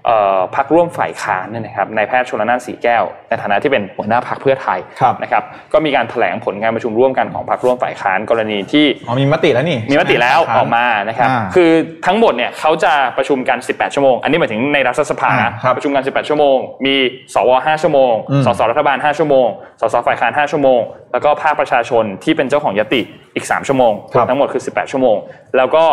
จะไปโหวตกันในวันพรุ่งนี้คือวันที่ 17อืม ทีนี้ก็มี 6 ประเด็นสาระที่ทางด้านของพรรคร่วมฝ่ายค้านเนี่ยเห็นว่าควรจะรับหลักการ ก็มีหนึ่งเลยคือ หยุดยั้งการสืบทอดอำนาจ แล้วก็ทำให้รัฐธรรมนูญเป็นประชาธิปไตยมากขึ้น ยกเลิกหมวด 16 การปฏิรูปประเทศ และยกเลิกมาตราอืม65 คือเรื่องยุทธศาสตร์แห่งชาติ 2 คือเรื่องของการปรับโครงสร้างระบบสภาให้เป็นสภาเดี่ยวครับสภาเดี่ยวในที่นี้ก็คือยกเลิกสสวนะครับแล้วก็ 3 คือสร้างกลไกการตรวจสอบที่ยึดโยงกับอำนาจอำนาจอธิปไตยของประชาชน เช่น ผู้ตรวจการสารทหารสารรัฐธรรมนูญแล้วก็องค์กรอิสระนะครับสี่คือปรับหน้าที่อำนาจและที่มาของสารรัฐธรรมนูญแล้วก็องค์กรอิสระนะครับห้าคือยกเลิกการสืบทอดอำนาจต่างๆนะครับหกคือเรื่องของหน้าที่และอำนาจของสภาผู้แทนราษฎรที่จะให้แก้ไขรัฐธรรมนูญ เช่น เสียงเห็นชอบเพิ่มเป็น 2 ใน 3 ของจำนวนสมาชิกเท่าที่มีอยู่อืมเป็นต้นนะครับ แล้วก็มีอันอื่น ก็น่าจะมีการพูดคุยกันต่างๆ ว่าจะเกิดขึ้นไหม นะครับอืมสำหรับวันนี้อยากให้ติดตามการประชุมรัฐสภาอย่างใกล้ชิดคิดว่าน่าจะมีถ่ายทอดนะรวมๆแล้วน่าจะมีน่าจะมีรวมๆแล้ว 18 ชั่วโมงก็น่าจะยาวๆ เริ่มต้นกันตั้งแต่ช่วงเนี่ยแหละอีกไม่ในอีกไม่กี่ชั่วโมงน่าจะเริ่มต้นกันแล้วนะครับก็รอติดตามประเด็นนี้กันอะก็ต้องบอกก่อนว่าร่างแก้ไขรัฐธรรมนูญ ฉบับนี้มาจากประชาชนเนาะอ่าไม่ได้ไม่ได้เป็นพรรคการเมืองที่ยื่นยติขอให้มีการพิจารณานะคครัรับบก็รอดูว่ารัฐสภาจะมีการว่ายังไงบ้างอภิปรายว่าอย่างไร จะมีการลงคะแนนว่าอย่างไรในวันพรุ่งนี้อีกทีหนึงนะค่ะครับ ตะกี้นี้มีเมนบอกว่าวันนี้มีคาร์มอบให้เช็คเส้นทางด้วยนะคะ เอ็มก็เลยเออเอาข่าวจากมติชนมาฝากค่ะ ก็คือวันนี้วันที่ 16 พฤศจิกายนเนี่ยมีนัดรวมตัวเพื่อทำกิจกรรมของกลุ่มสหพันธ์การขนส่งทางบกแห่งประเทศไทย เขาจะมีคาร์ม็อบ Truck Power นะคะ โดยจะมีการเคลื่อนขบวนรถบรรทุกใน ถนนสี่สายหลักเพื่อเข้ามาชุมนุมอืมบริเวณกระทรวงพลังงาน ถนนวิภาวดีรังสิตค่ะครับก็เส้นทางก็คืออย่างที่เห็นในรูปเลยนะคะ เพราะฉะนั้นก็คืออยากจะให้หลีกเลี่ยงกันค่ะอืมเพราะว่าเขาจะมาตั้งแต่ประมาณ 10 โมงเช้าเป็นต้นไปค่ะ ก็คือเส้นทางเนี่ยสายเหนือสายอีสานเนี่ยก็จะมีถนนวิภาวดีรังสิตสะพานกลับรถแยกแคราย หน้าศูนย์โตชิบ้าถึงถนนวิภาวดีรังสิตนะคะ สายตะวันออกก็จะมีทางพิเศษบูรพาวิถีนะคะ ทางพิเศษเฉลิมมหานครทาง ลงด่วนดินแดง ถนนวิภาวดีรังสิตกระทรวงพลังงาน แล้วก็คือสายสายตะวันตกก็จะมีถนนบรมราชชนนีจรัญสนิทวงศ์สะพานพระรามเจ็ดถนนวงสว่าง รัชดาพิเศษกแล้วก็เอ่อมีถนนรัตนาธิเบศรด้วยนะคะอืมสายเหนืออีสานอืมจะมีวิภาวดีรังสิตอ่าโอเค มันเป็นข้อความเดิมแต่ว่าภาพเนี่ยจะเป็นอีกภาพหนึ่งมีอีกภาพหนึ่งด้วยค่ะ คือจะเห็นได้ชัดว่ามีหลายเส้นมาจากทุกทิศค่ะ ดังนั้นเนี่ยก็ดูเส้นทางนะคะ ตามข่าวหลีกเลี่ยงเส้นทางกันให้ดี เพราะว่าอืมไม่อย่างนั้นเนี่ยกลายเป็นว่าใครที่ไม่ work from home แล้วจะต้องไปประชุมอะก็อาจจะไปไม่ทันครับ ใช่เขาบอกว่ามาจากเรื่องของราคาราคาน้ำมันน้ำมันนะก็ในช่วงนี้ คือกระทรวงพลังงานก็ได้มีการออกมาเอ่อเปิดเผยแล้วล่ะว่าในเบื้องต้นเนี่ยก็สามารถที่จะ ช่วยเอ่อเขาเรียกว่าอะไรตรึง Ceiling ราคาอืมตรึงราคาใช่ขอบคุณสามสิบขอบคุณนนท์มากสามสิบบาทนะครับต่อต่อลิตรเนาะครับก็นี่ถือว่าน่าจะเป็นราคาที่ทางรัฐบาลเองก็น่าจะมองแล้วแหละว่าเป็นราคาที่สามารถทำได้อืมนะครับก็ต้องยอมรับแหละว่าจริง ๆ แล้วเงินที่เอามาช่วยตรึงราคาน้ำมันเนี่ยก็คือมาจากกองทุนน้ำมันเชื้อเพลิงค่ะครับซึ่ง